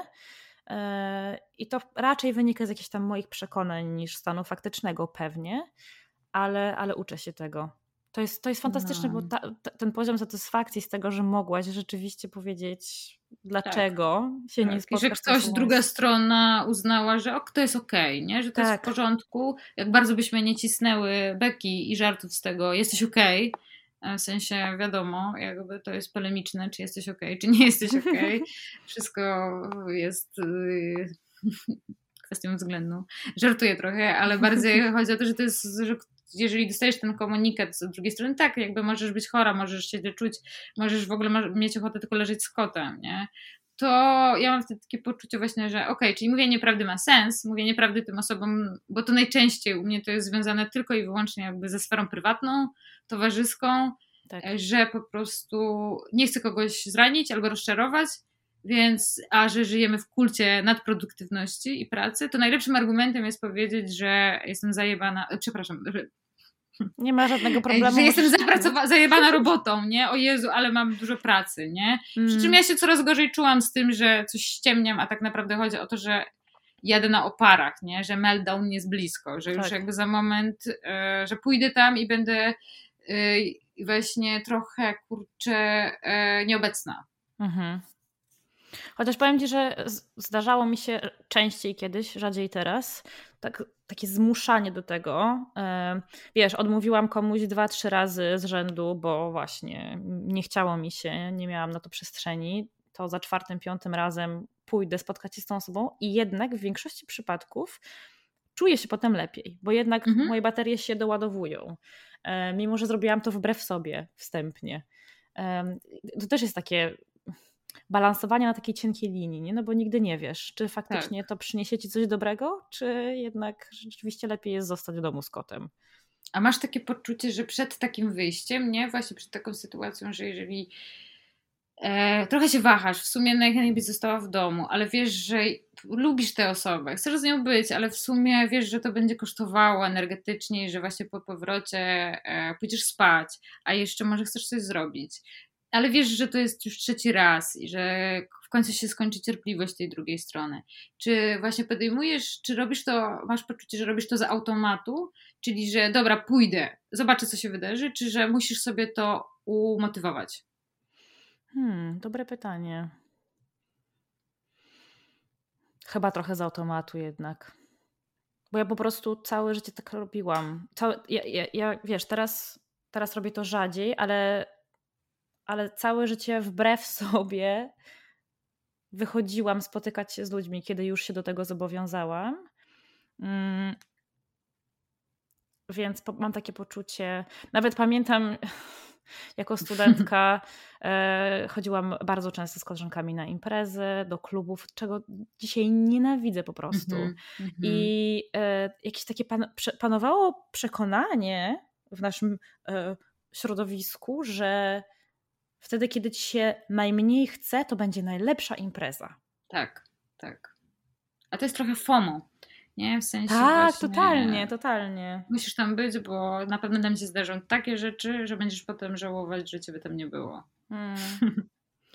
e, dlatego, tak jak mówię, teraz robię to dużo rzadziej i rzeczywiście chyba jednak, jeżeli to robię, to raczej z automatu, albo z jakiegoś takiego poczucia, że nie chcę zawieść tej osoby, bo już odmówiłam jej trzy tak. razy i już czwarty naprawdę chciałam powiedzieć nie wypada, ale to chyba nie o to chodzi. Bardziej chodzi o to, że nie chcę zawieść. Tak, albo że chcesz dać kogoś. z siebie, bo jakby realnie chcesz dać z siebie. To, to w pewnym sensie nigdy nie jest komunikat o tej drugiej osobie. Tak, tak. W sensie to nie jest komunikat, że ktoś jest nie taki, czy e, już nie lubimy tej osoby, czy w ogóle już nie chcemy się z nią spotykać, tylko to jest po prostu mm, właśnie takie balansowanie pomiędzy tym, na ile ci powiedzieć, jak się czuję i jakby na ile się w tym zrozumiemy, a na ile jakby wystarczy po prostu, e, że mm, powiem coś innego, co jest bardziej czytelne w jakichś komunikatach. Tak. Czyli mam dzisiaj dużo pracy, bo jakby projekt wpadł, więc mnie nie będzie. I to każdy rozumie, a powiedzenie tego, że przepraszam cię, bo szłam e, główną ulicą w centrum miasta i bardzo jakby słyszałam dużo dźwięków i nie dam rady być teraz w miejscu, w którym też jest dużo dźwięków, e, a chcesz iść do kawiarni, a też jest mi zimno. Wiesz, nie? Bo to jakby często jest skomplikowane, nie? Tak, dokładnie, dokładnie. Dlatego powiedziałam, że e, jest, wiem, że na, na razie, na tym etapie jestem w stanie być na tyle szczera z jakąś tam wybraną grupą osób, które to w, w, miarę rozumieją, nie? Bo w innych przypadkach mam takie poczucie, że to by wymagało takiego bardzo długie, długiego tłumaczenia z mojej mm -hmm. strony, tak. co pożarłoby tyle mojej energii, że tak naprawdę równie dobrze mogłam się po prostu ubrać i wyjść. Tak. Tak, tak, tak, dokładnie. No. Ale to jest, wiesz, to jest, to jest yy, to zdejmowanie masek, no bo to o to chodzi, nie? Yy, na początku zwłaszcza jest bardzo, bardzo dużo zabiera tej energii. I to jest coś, o czym my zaczęłyśmy rozmawiać trochę zanim, zanim tak. włączyłam play, e, to maskowanie. Ja bym chciała, żebyś trochę opowiedziała, bo to jest zawsze strasznie ciekawe, jak to inaczej wygląda u różnych osób. Jak to u ciebie z tym było? Mm, wiesz co, ten proces trwa, na pewno tutaj to zdejmowanie masek jeszcze trwa, bo chyba on jest związany z tym, że ja nie umiem tak, e, umie, właśnie umiem, bo wymaga tego ode mnie funkcja, czasami zawodowa, e, umiem przeskakiwać w rolę i mieć właśnie meta, świadomość tego, że jestem teraz w roli na przykład liderki, mhm. e, bo kiedy pracuję jako reżyserka, no to jakby tak też zawodowo i kulturowo jesteśmy e, jakby mm, w moim spektrum kompetencji leży też to, że to ja trochę decyduję o wielu rzeczach. No, począwszy od tego, kiedy jest przerwa w trakcie pracy, e, poprzez to, co robimy, poprzez to, mm, w jakim układzie przestrzeni to robimy, e, kto jeszcze jest na próbie, nie? że ta władza jest duża. A ja bardzo się boję dużej władzy, mhm. ale nie jako ja, tylko ogólnie po prostu w świecie, że jak ktoś ma za dużo władzy, więc ja ją też rozbrajam tak, że zawsze, e, zawsze od jakiegoś czasu, od roku na pewno, mówię na początku, że jakby tu można wszystko, tylko jakby konsensualnie na razie jakby jeżeli coś jest nie tak, dawajcie feedback, ja robię coś nie tak, albo chcecie mieć przerwę, jakby zawsze to po prostu od razu muszę rozbroić. Bo jak tego nie rozbroję, to się bardzo źle ze sobą czuję. Czyli teoretycznie rozbrajam maskę, w sensie, że od razu nie mogę, już nie, nie bardzo potrafię wejść w tą taką właśnie figurę, że ja przychodzę i mówię, no to teraz jakby przerwa. E, że jestem właśnie w tym takim trybie, e, bo to jest dla mnie źle pojmowane liderowanie. Ja mhm. mogę liderować, czyli prowadzić, jakby mówić rzeczy, mapować, e, ale taka jakby mm, jakoś muszę to ponazywać. Muszę to ponazywać, podkreślać, bo lepiej się wtedy czuję po prostu. E, właśnie czuję, że jestem mniej w funkcji, e, bo poza tym, że jestem w funkcji, to jestem człowiekiem, jestem osobą i to jest najważniejsza funkcja.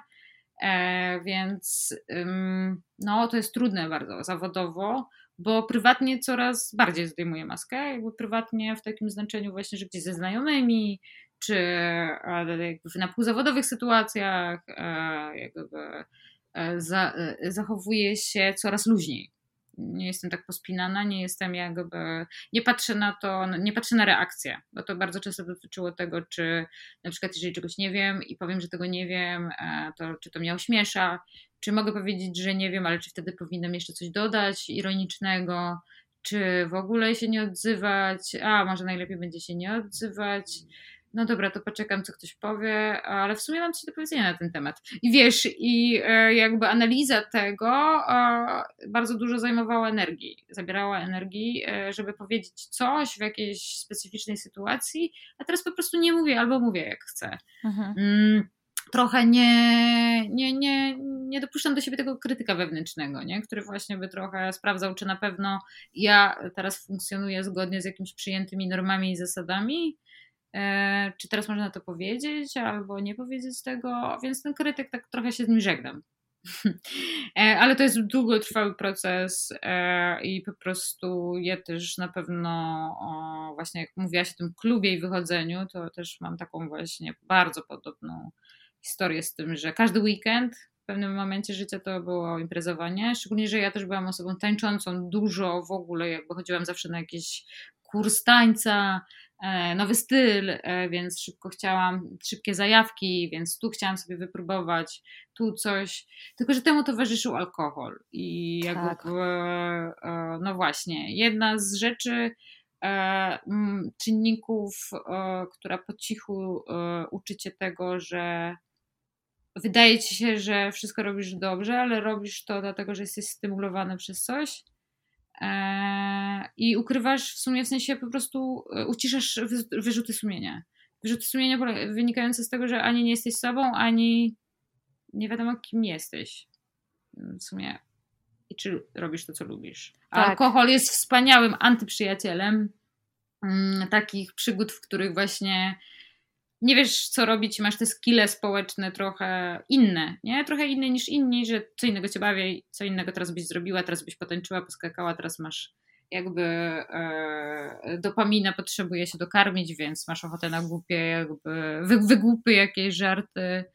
E, alkohol no jest mm, dużym tematem. W sensie w, w wątku mam poczucie neuroróżnorodności e, i tego, jak przez nas czasami był wykorzystywany, bo ja nie piję alkoholu już w tym momencie. tak, roku. tak. I powiem Ci, że ja o, o, tym bardzo dużo myślałam, dlatego jednym z pierwszych odcinków, które w ogóle nagrałam i chciałam nagrać, jeden, jednym z pierwszych, który przyszedł mi do głowy, był właśnie związek między ADHD a uzależnieniami. Mm, chcę porozmawiać o tym jeszcze z, jakimś, z jakąś specjalistką, bo to jest o, ogromny temat i jeszcze za mało na ten, w tej kwestii wiemy. Tak. E, ale ja mam takie wrażenie, im, jakby im więcej neuroatypowych osób poznaję, mm, ale to, to może być e, wynikać z tego, że ja jednak żyję w bańce, ale, mam, ale mimo wszystko mam wrażenie, że e, w momencie, kiedy my dostajemy tę diagnozę, zaczynamy się opiekować tym swoim ADHD czy spektrum, w zależności od tego, co to, co to było, co to jest, to częściej podejmujemy taką świadomą decyzję, żeby rezygnować jednak z tego regulowania się alkoholem czy innymi substancjami. Bardziej się opiekujemy sobą, swoimi potrzebami e, i gdzieś tam ja, to, chyba to zdejmowanie masek w tym właśnie pomaga, że mm. już nie mhm. trzeba robić czegoś wbrew tak. sobie.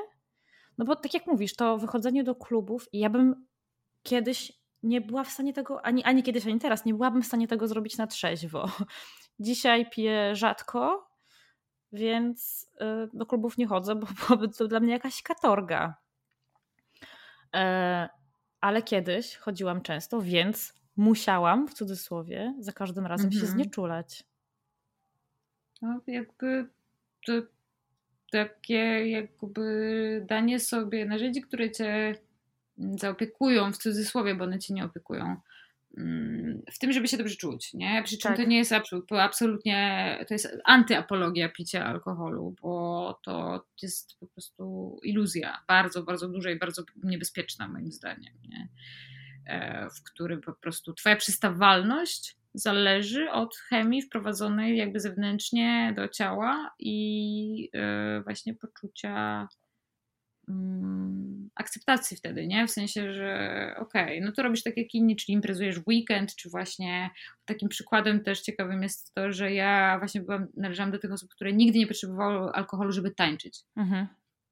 Więc to było też jakby zawsze zdziwienie, że osoby, z którymi bardzo dawno temu miałam takie właśnie regularne pobyty klubowe, chodziły po to, żeby się napić, a ja okej, okay, chodziłam po to, żeby potańczyć, piłam przy okazji, tylko, że i tak jakby dla mnie najważniejsze było to, że ja się chcę wytańczyć, bo ja jakby czuję energię i chcę po prostu sobie Jezu poskakać czy mhm. E, pobawić się. Alkohol piłam, nie jest tak, że nie piłam, po prostu patrzyłam na nich dziwnie, tylko dokładnie wchodziłam w ten mechanizm, że okej, okay, ja idę po swoje, ale przy okazji, no dobra, no to będę robiła to, co inni, no bo jakby w sumie lepiej się wtedy gada, nie? Wiesz, w tym takim tak. parad jakby mm, pozorze, nie? Tak.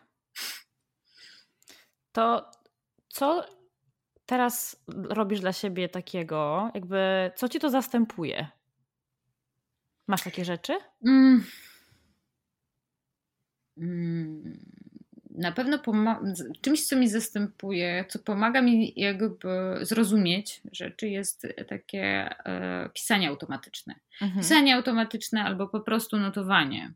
Może to nie brzmi, wiesz, e, jakby rozrywkowo, e, ale też nie postrzegam po prostu dzisiaj picia i chodzenia po klubach, nie postrzegam w kategorii rozrywki, tylko w kategorii właśnie regulowania sobie Totalnie. potrzeb bycia z innymi, ale nieumiejętności zrealizowania tego bez alkoholu. Tak. Więc realizowania tego na zasadach legalnych w Polsce i na zasadach, które są akceptowalne społecznie. E, więc w sumie pisanie jest teraz takim najbliższym narzędziem, które mi pomaga. E, I, I czasami oczywiście jeszcze nie umiem, może się to kiedyś wydarzy, ale zobaczymy. W sensie nie znalazłam takiej aktywności fizycznej, której nie porzuciłam po jakimś czasie. Hmm.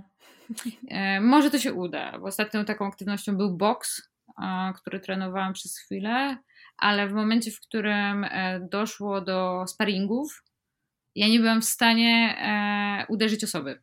Czyli w momencie, w którym przerzuciłam się z worka na trenowanie ze sobą, wydawałam tak lekkie ciosy, wyprowadzałam, że e, nie, nie czułam tego w ciele, z lęku, tylko po prostu to się jakby organicznie działo, że w ogóle mi to przestało sprawiać frajdę. Okej, okay, to ciekawe.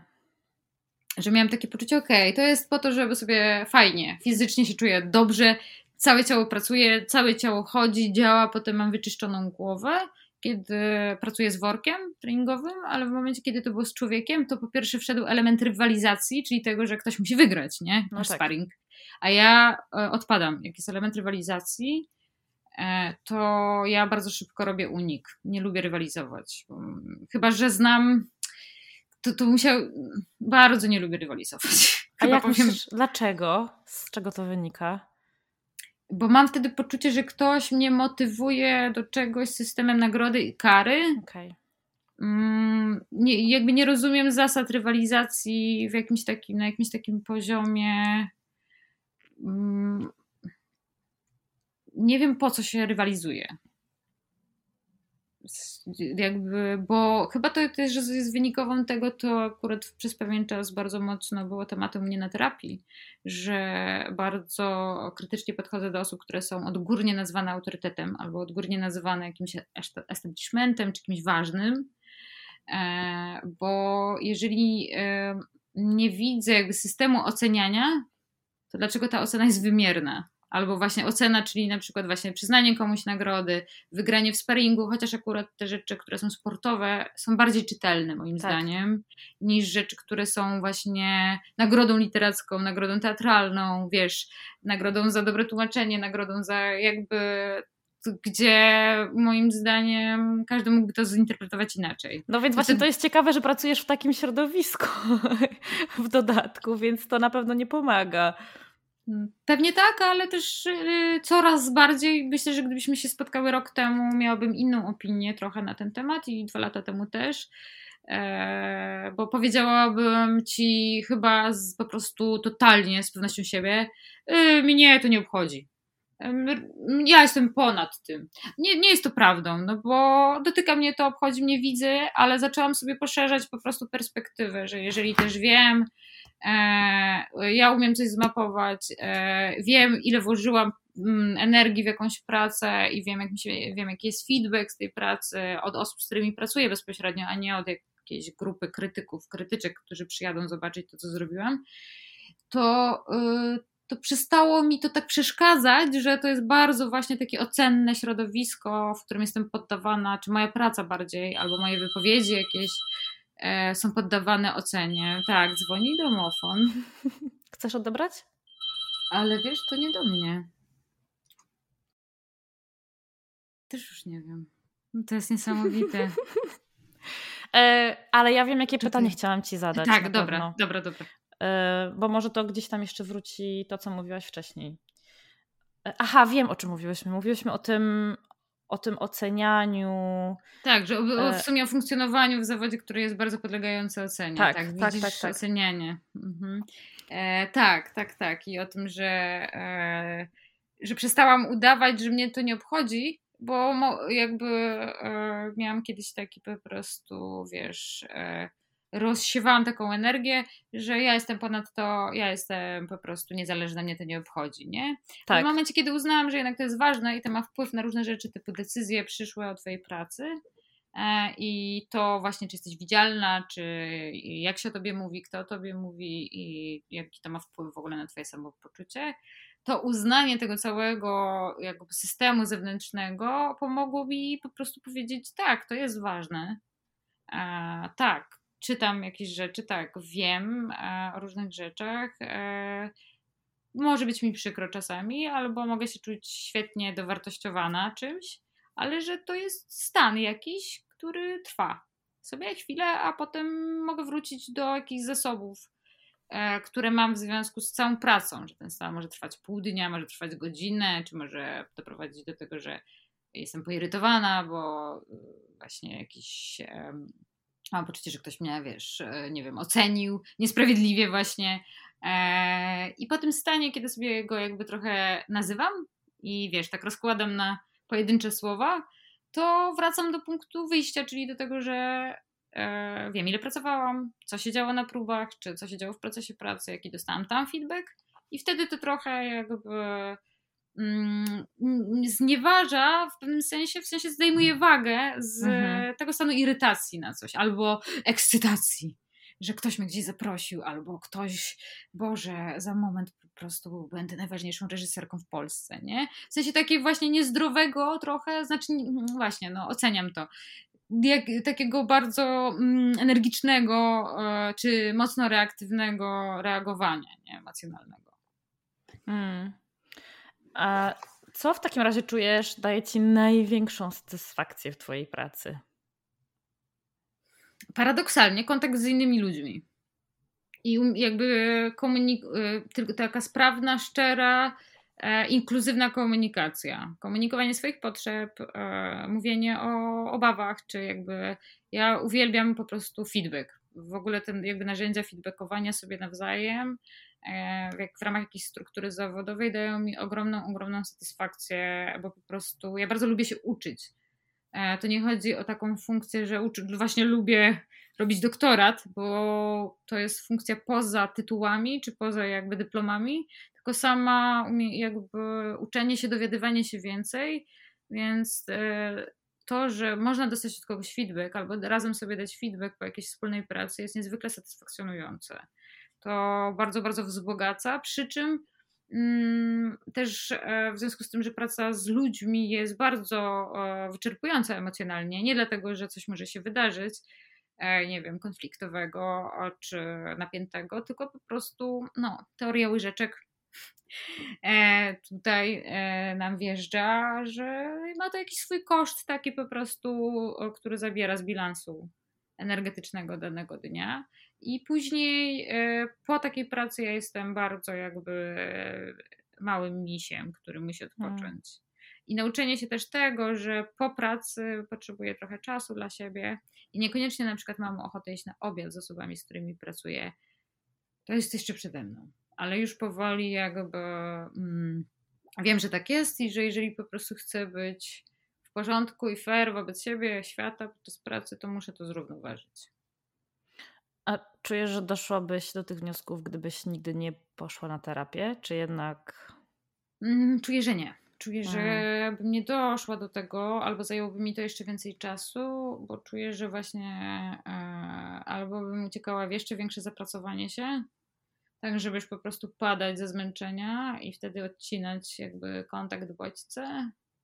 Mm, myślę, że to jest najbardziej prawdopodobny scenariusz, e, że, że to mogłoby być tak, że bez umiejętności jakby nazwania potrzeb i realizowania ich, albo nazwania jakby obaw jakichś, hmm, czy stanów, kondycji, e, udawałabym, że ich nie ma w ogóle i że ja nie mam potrzeb, tylko że jestem po prostu robotem i muszę pracować, skoro mam jakiś deadline, cel i tak dalej, to w ogóle nie ma mowy o tym, żebym zrobiła cokolwiek dla siebie.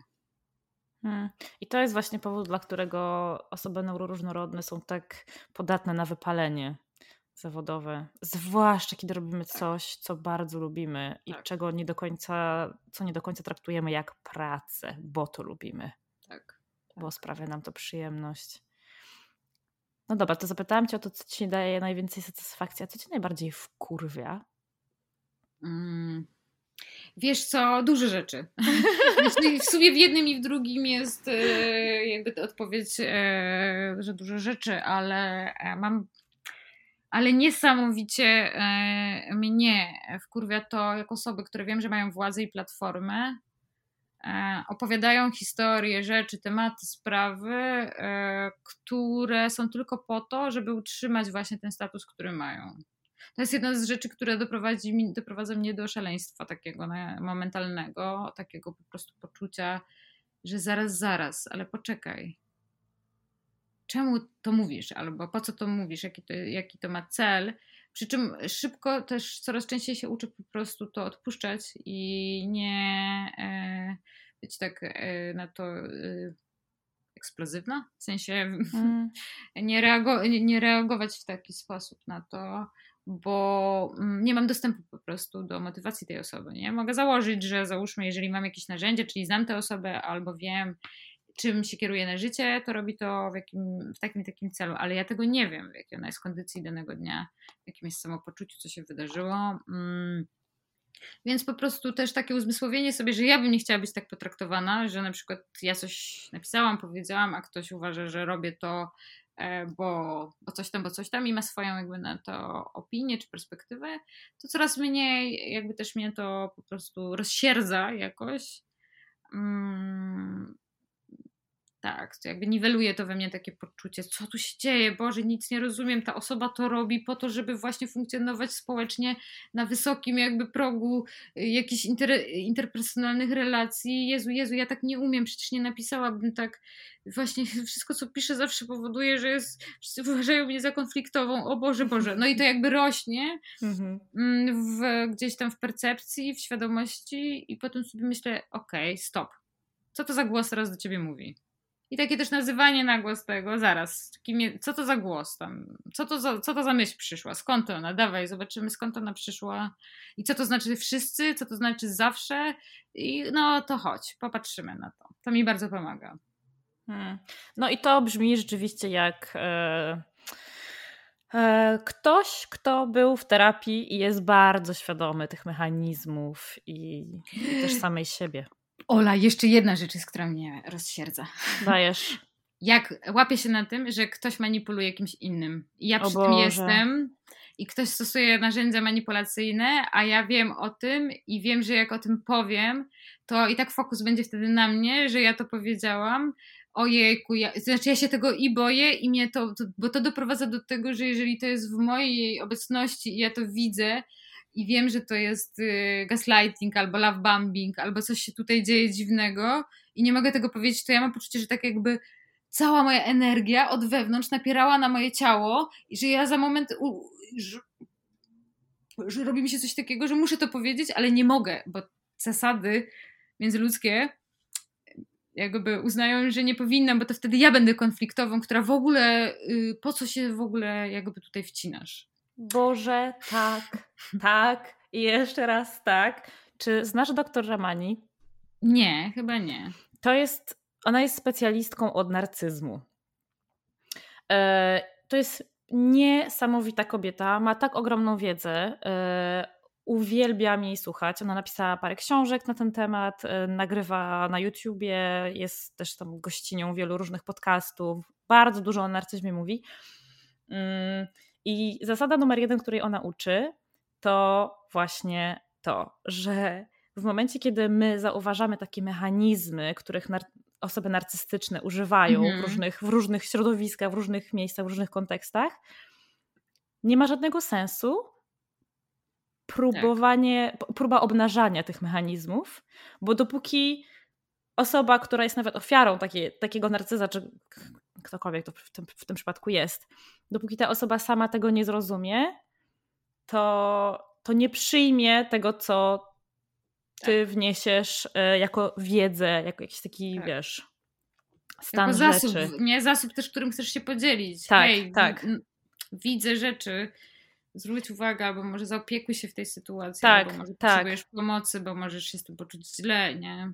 Tak, i bardzo często, bardzo często to jest dokładnie to, co ty mówisz, że w, te, w takich sytuacjach to, to osoba, która mówi, mówi o tym na głos, pokazuje to palcem, jest widziana jako ta osoba konfliktowa, Tak. która przychodzi i burzy jakiś status quo, Tak, nie? tak. który e, jakby po co to komu, skoro było dobrze tak, jak było. Tak, tak, tak, tak, dokładnie, no. Tak, więc to mnie też, mnie też to rozsierdza, ale to się właśnie wiąże z tym takim poczuciem, e, z, tym, z tym brakiem tolerancji na poczucie niesprawiedliwości. Naszym Tak, przypadku. albo z tym właśnie widzeniem rzeczy e, i bo jak je, ja nie, jeżeli nie jestem czegoś pewna, to nawet by mi nie przyszło do głowy, żeby coś powiedzieć. tak. Ale jeżeli to się na przykład złoży z tym, że ja w czymś się specjalizuję albo o czymś czytam dużo, specjalizuję, może to jest, wiesz, duże słowo, bo tu nie chodzi o właśnie na przykład posiadanie tytułu doktorki psychologii, tylko że jeżeli nawet dwa dni wcześniej przeczytałam jakiś artykuł, czy coś widzę, albo pięć artykułów, albo czytałam o czymś i mam poczucie, to się dokładnie z tym zgadza. E, To jakby to jest takie, taki po prostu to jest moim zdaniem jakiś dysonans poznawczy, że w sumie ja czuję, że powinnam powiedzieć, ale tego nie robię. I potem jeszcze wracam do domu i analizuję, czy kurczę, czy ja jestem złą osobą, że tego nie zrobiłam. Tak. Tak. Ja całe życie miałam takie poczucie, że płacę jakąś taką wysoką cenę za bycie szczerą, bo miałam wrażenie, że ludzie tej mojej szczerości nie chcą, że ona do nik- nikomu do niczego nie jest potrzebna, że właśnie miałam wrażenie, że czasami może zrobić większą krzywdę, a ja miałam zawsze wychodziłam z miejsca, w którym chciałam zrobić coś dobrego. To nigdy nie, było, nie wiązało się Tak. z jakimiś złymi intencjami, więc właśnie to jest ten dysonans poznawczy, nie? Przychodzisz, chcesz zrobić coś dobrego i nagle się okazuje, że wszyscy się obracają przeciwko tobie, bo nikt tego twojego dobra nie chciał. Dokładnie. No. Słuchaj, a tak na podsumowanie, bo chyba będziemy bardzo powoli kończyć. Wiesz Tak. chyba, że ja zawsze staram się pytać o jedną rzecz na koniec. Ale tym razem Tak. zapytam cię o dwie. Super. Bo jestem ciekawa, co ty w swojej neuroróżnorodności lubisz. Mm. Ja właśnie lubię polemiczność.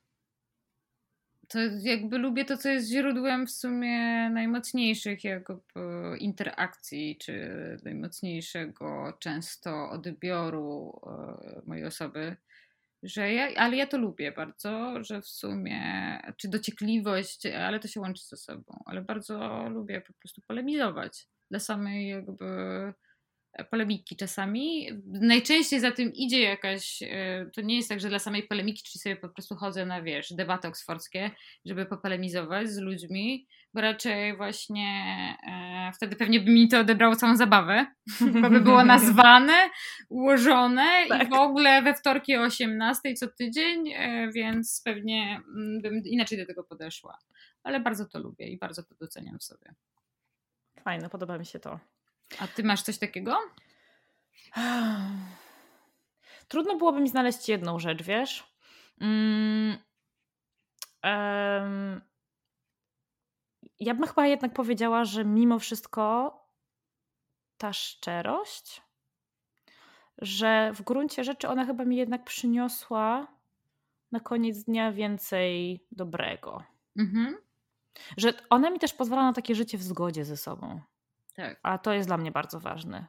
Bo to jest, znowu wracamy do tego, o czym ty mówiłaś, nie? Takie życie w takim poczuciu, że bycie takim, takim people pleaserem całe, ca, całe życie, że ro, robienie czegoś dla kogoś, nie dla siebie. A jednak ta szczerość to, to, to, jest, to jest to, co ja mogę zrobić dla samej siebie. To jest ten tlen e, w samolocie najpierw dla siebie, żeby Tak. jakby sobie pomóc, a potem jakby osobom, którym chcesz pomóc. Nie? Tak, No dokładnie. Jak nie podasz sobie tego tlenu, to nie pomożesz innym.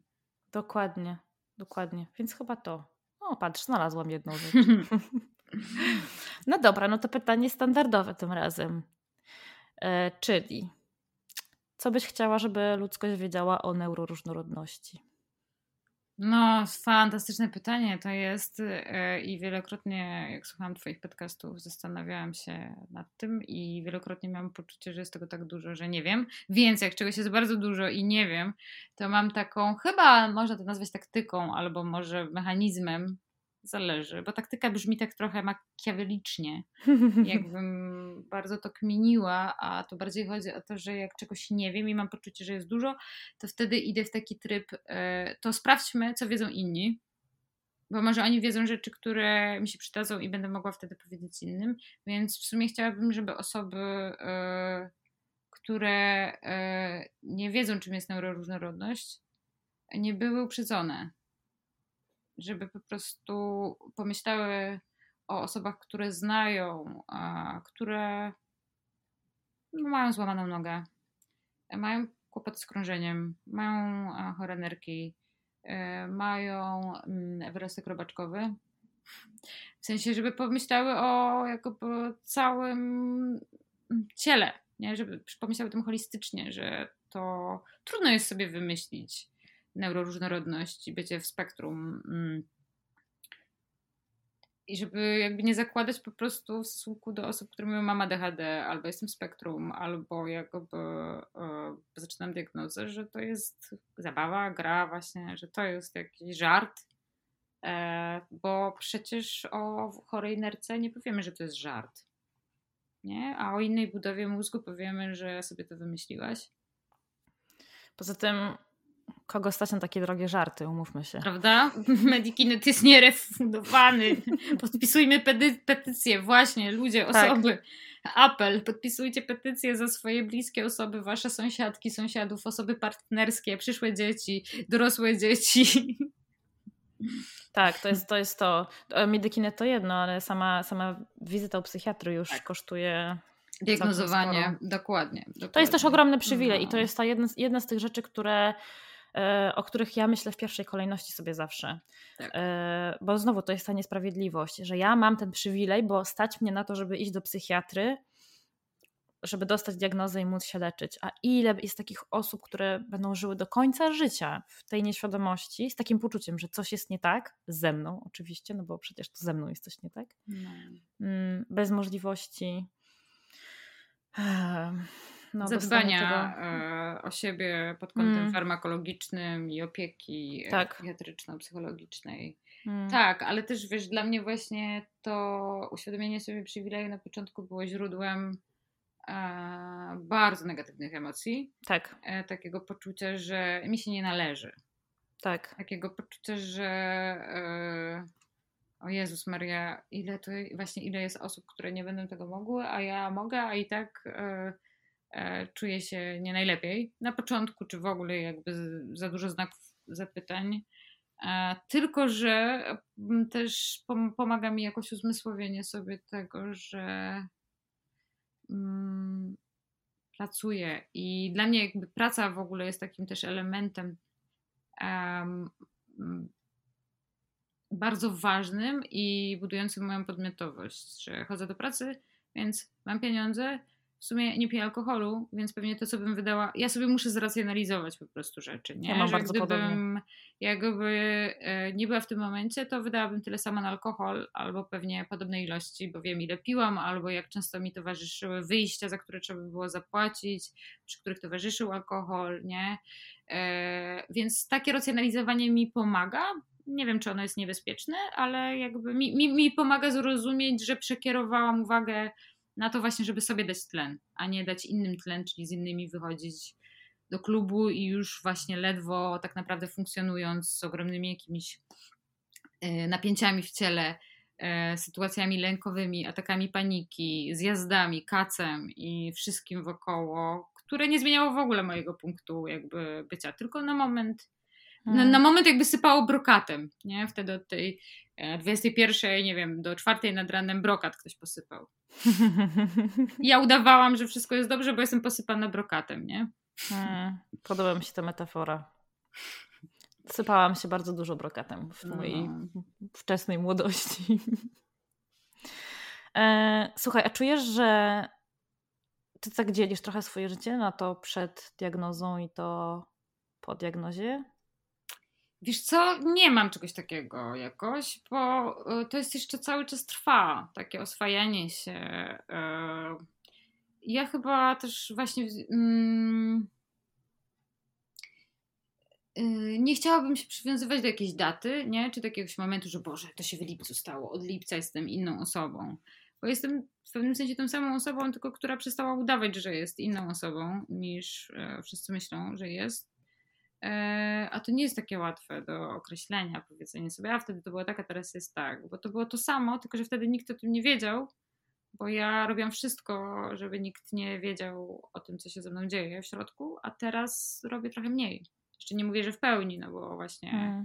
z, wiesz, mm, maskowanie to jest przekleństwo jakieś, które potem trzeba z siebie po prostu step by step jakoś sobie pozwalać w ogóle na to. W sensie pozwalać. To brzmi trochę opresyjnie, nie? Ale po prostu mówić sobie, ok, wszystko jest dobrze, możesz teraz nic nie mówić, albo wszystko jest dobrze, spróbuj powiedzieć coś, jeżeli czujesz, że masz taką potrzebę, żeby to powiedzieć. Nie bój się.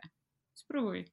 Najwyżej jejku, jak ktoś po prostu coś ci odpowie, no to wyjdziesz albo zostaniesz i nie wiem, zapytasz się, czemu tak odpowiedział, nie wiem, może nawiążesz rozmowę, czy jakby Świadomienie sobie, że, może, że jakby chcesz to robić, e, było też, jest cały czas jakąś codzienną pracą, jakkolwiek by to też nie brzmiało, wiesz, tak. Mm, nie wiem w sumie, nie, nie wiem jak.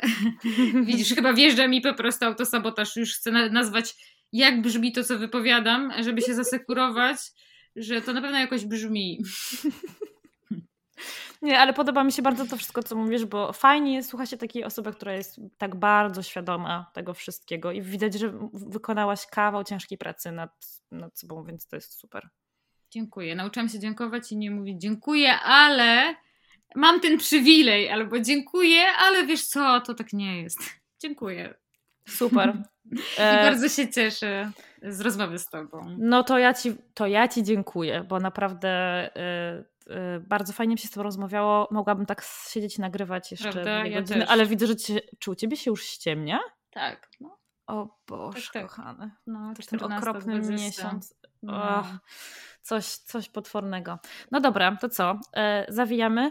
Tak, zawijmy do brzegu, e, kończmy. Może jeszcze wrócimy do siebie z jakimś nagraniem albo w ogóle rozmową. A jak będziesz w Warszawie, Na pewno.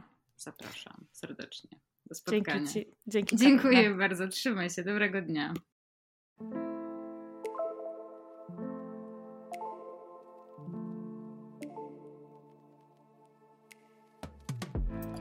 Wielkie dzięki za wysłuchanie tego odcinka. I oczywiście Spotify, YouTube czy TikTok nie powinny być wyznacznikami diagnozy. Ale jeśli to, o czym tutaj rozmawiałyśmy, brzmi dla ciebie podejrzanie znajomo, to mam nadzieję, że zaopiekujesz się sobą i wykonasz pierwszy krok w kierunku pójścia po pomoc, bo każda z nas na to zasługuje. Do usłyszenia w kolejnym odcinku.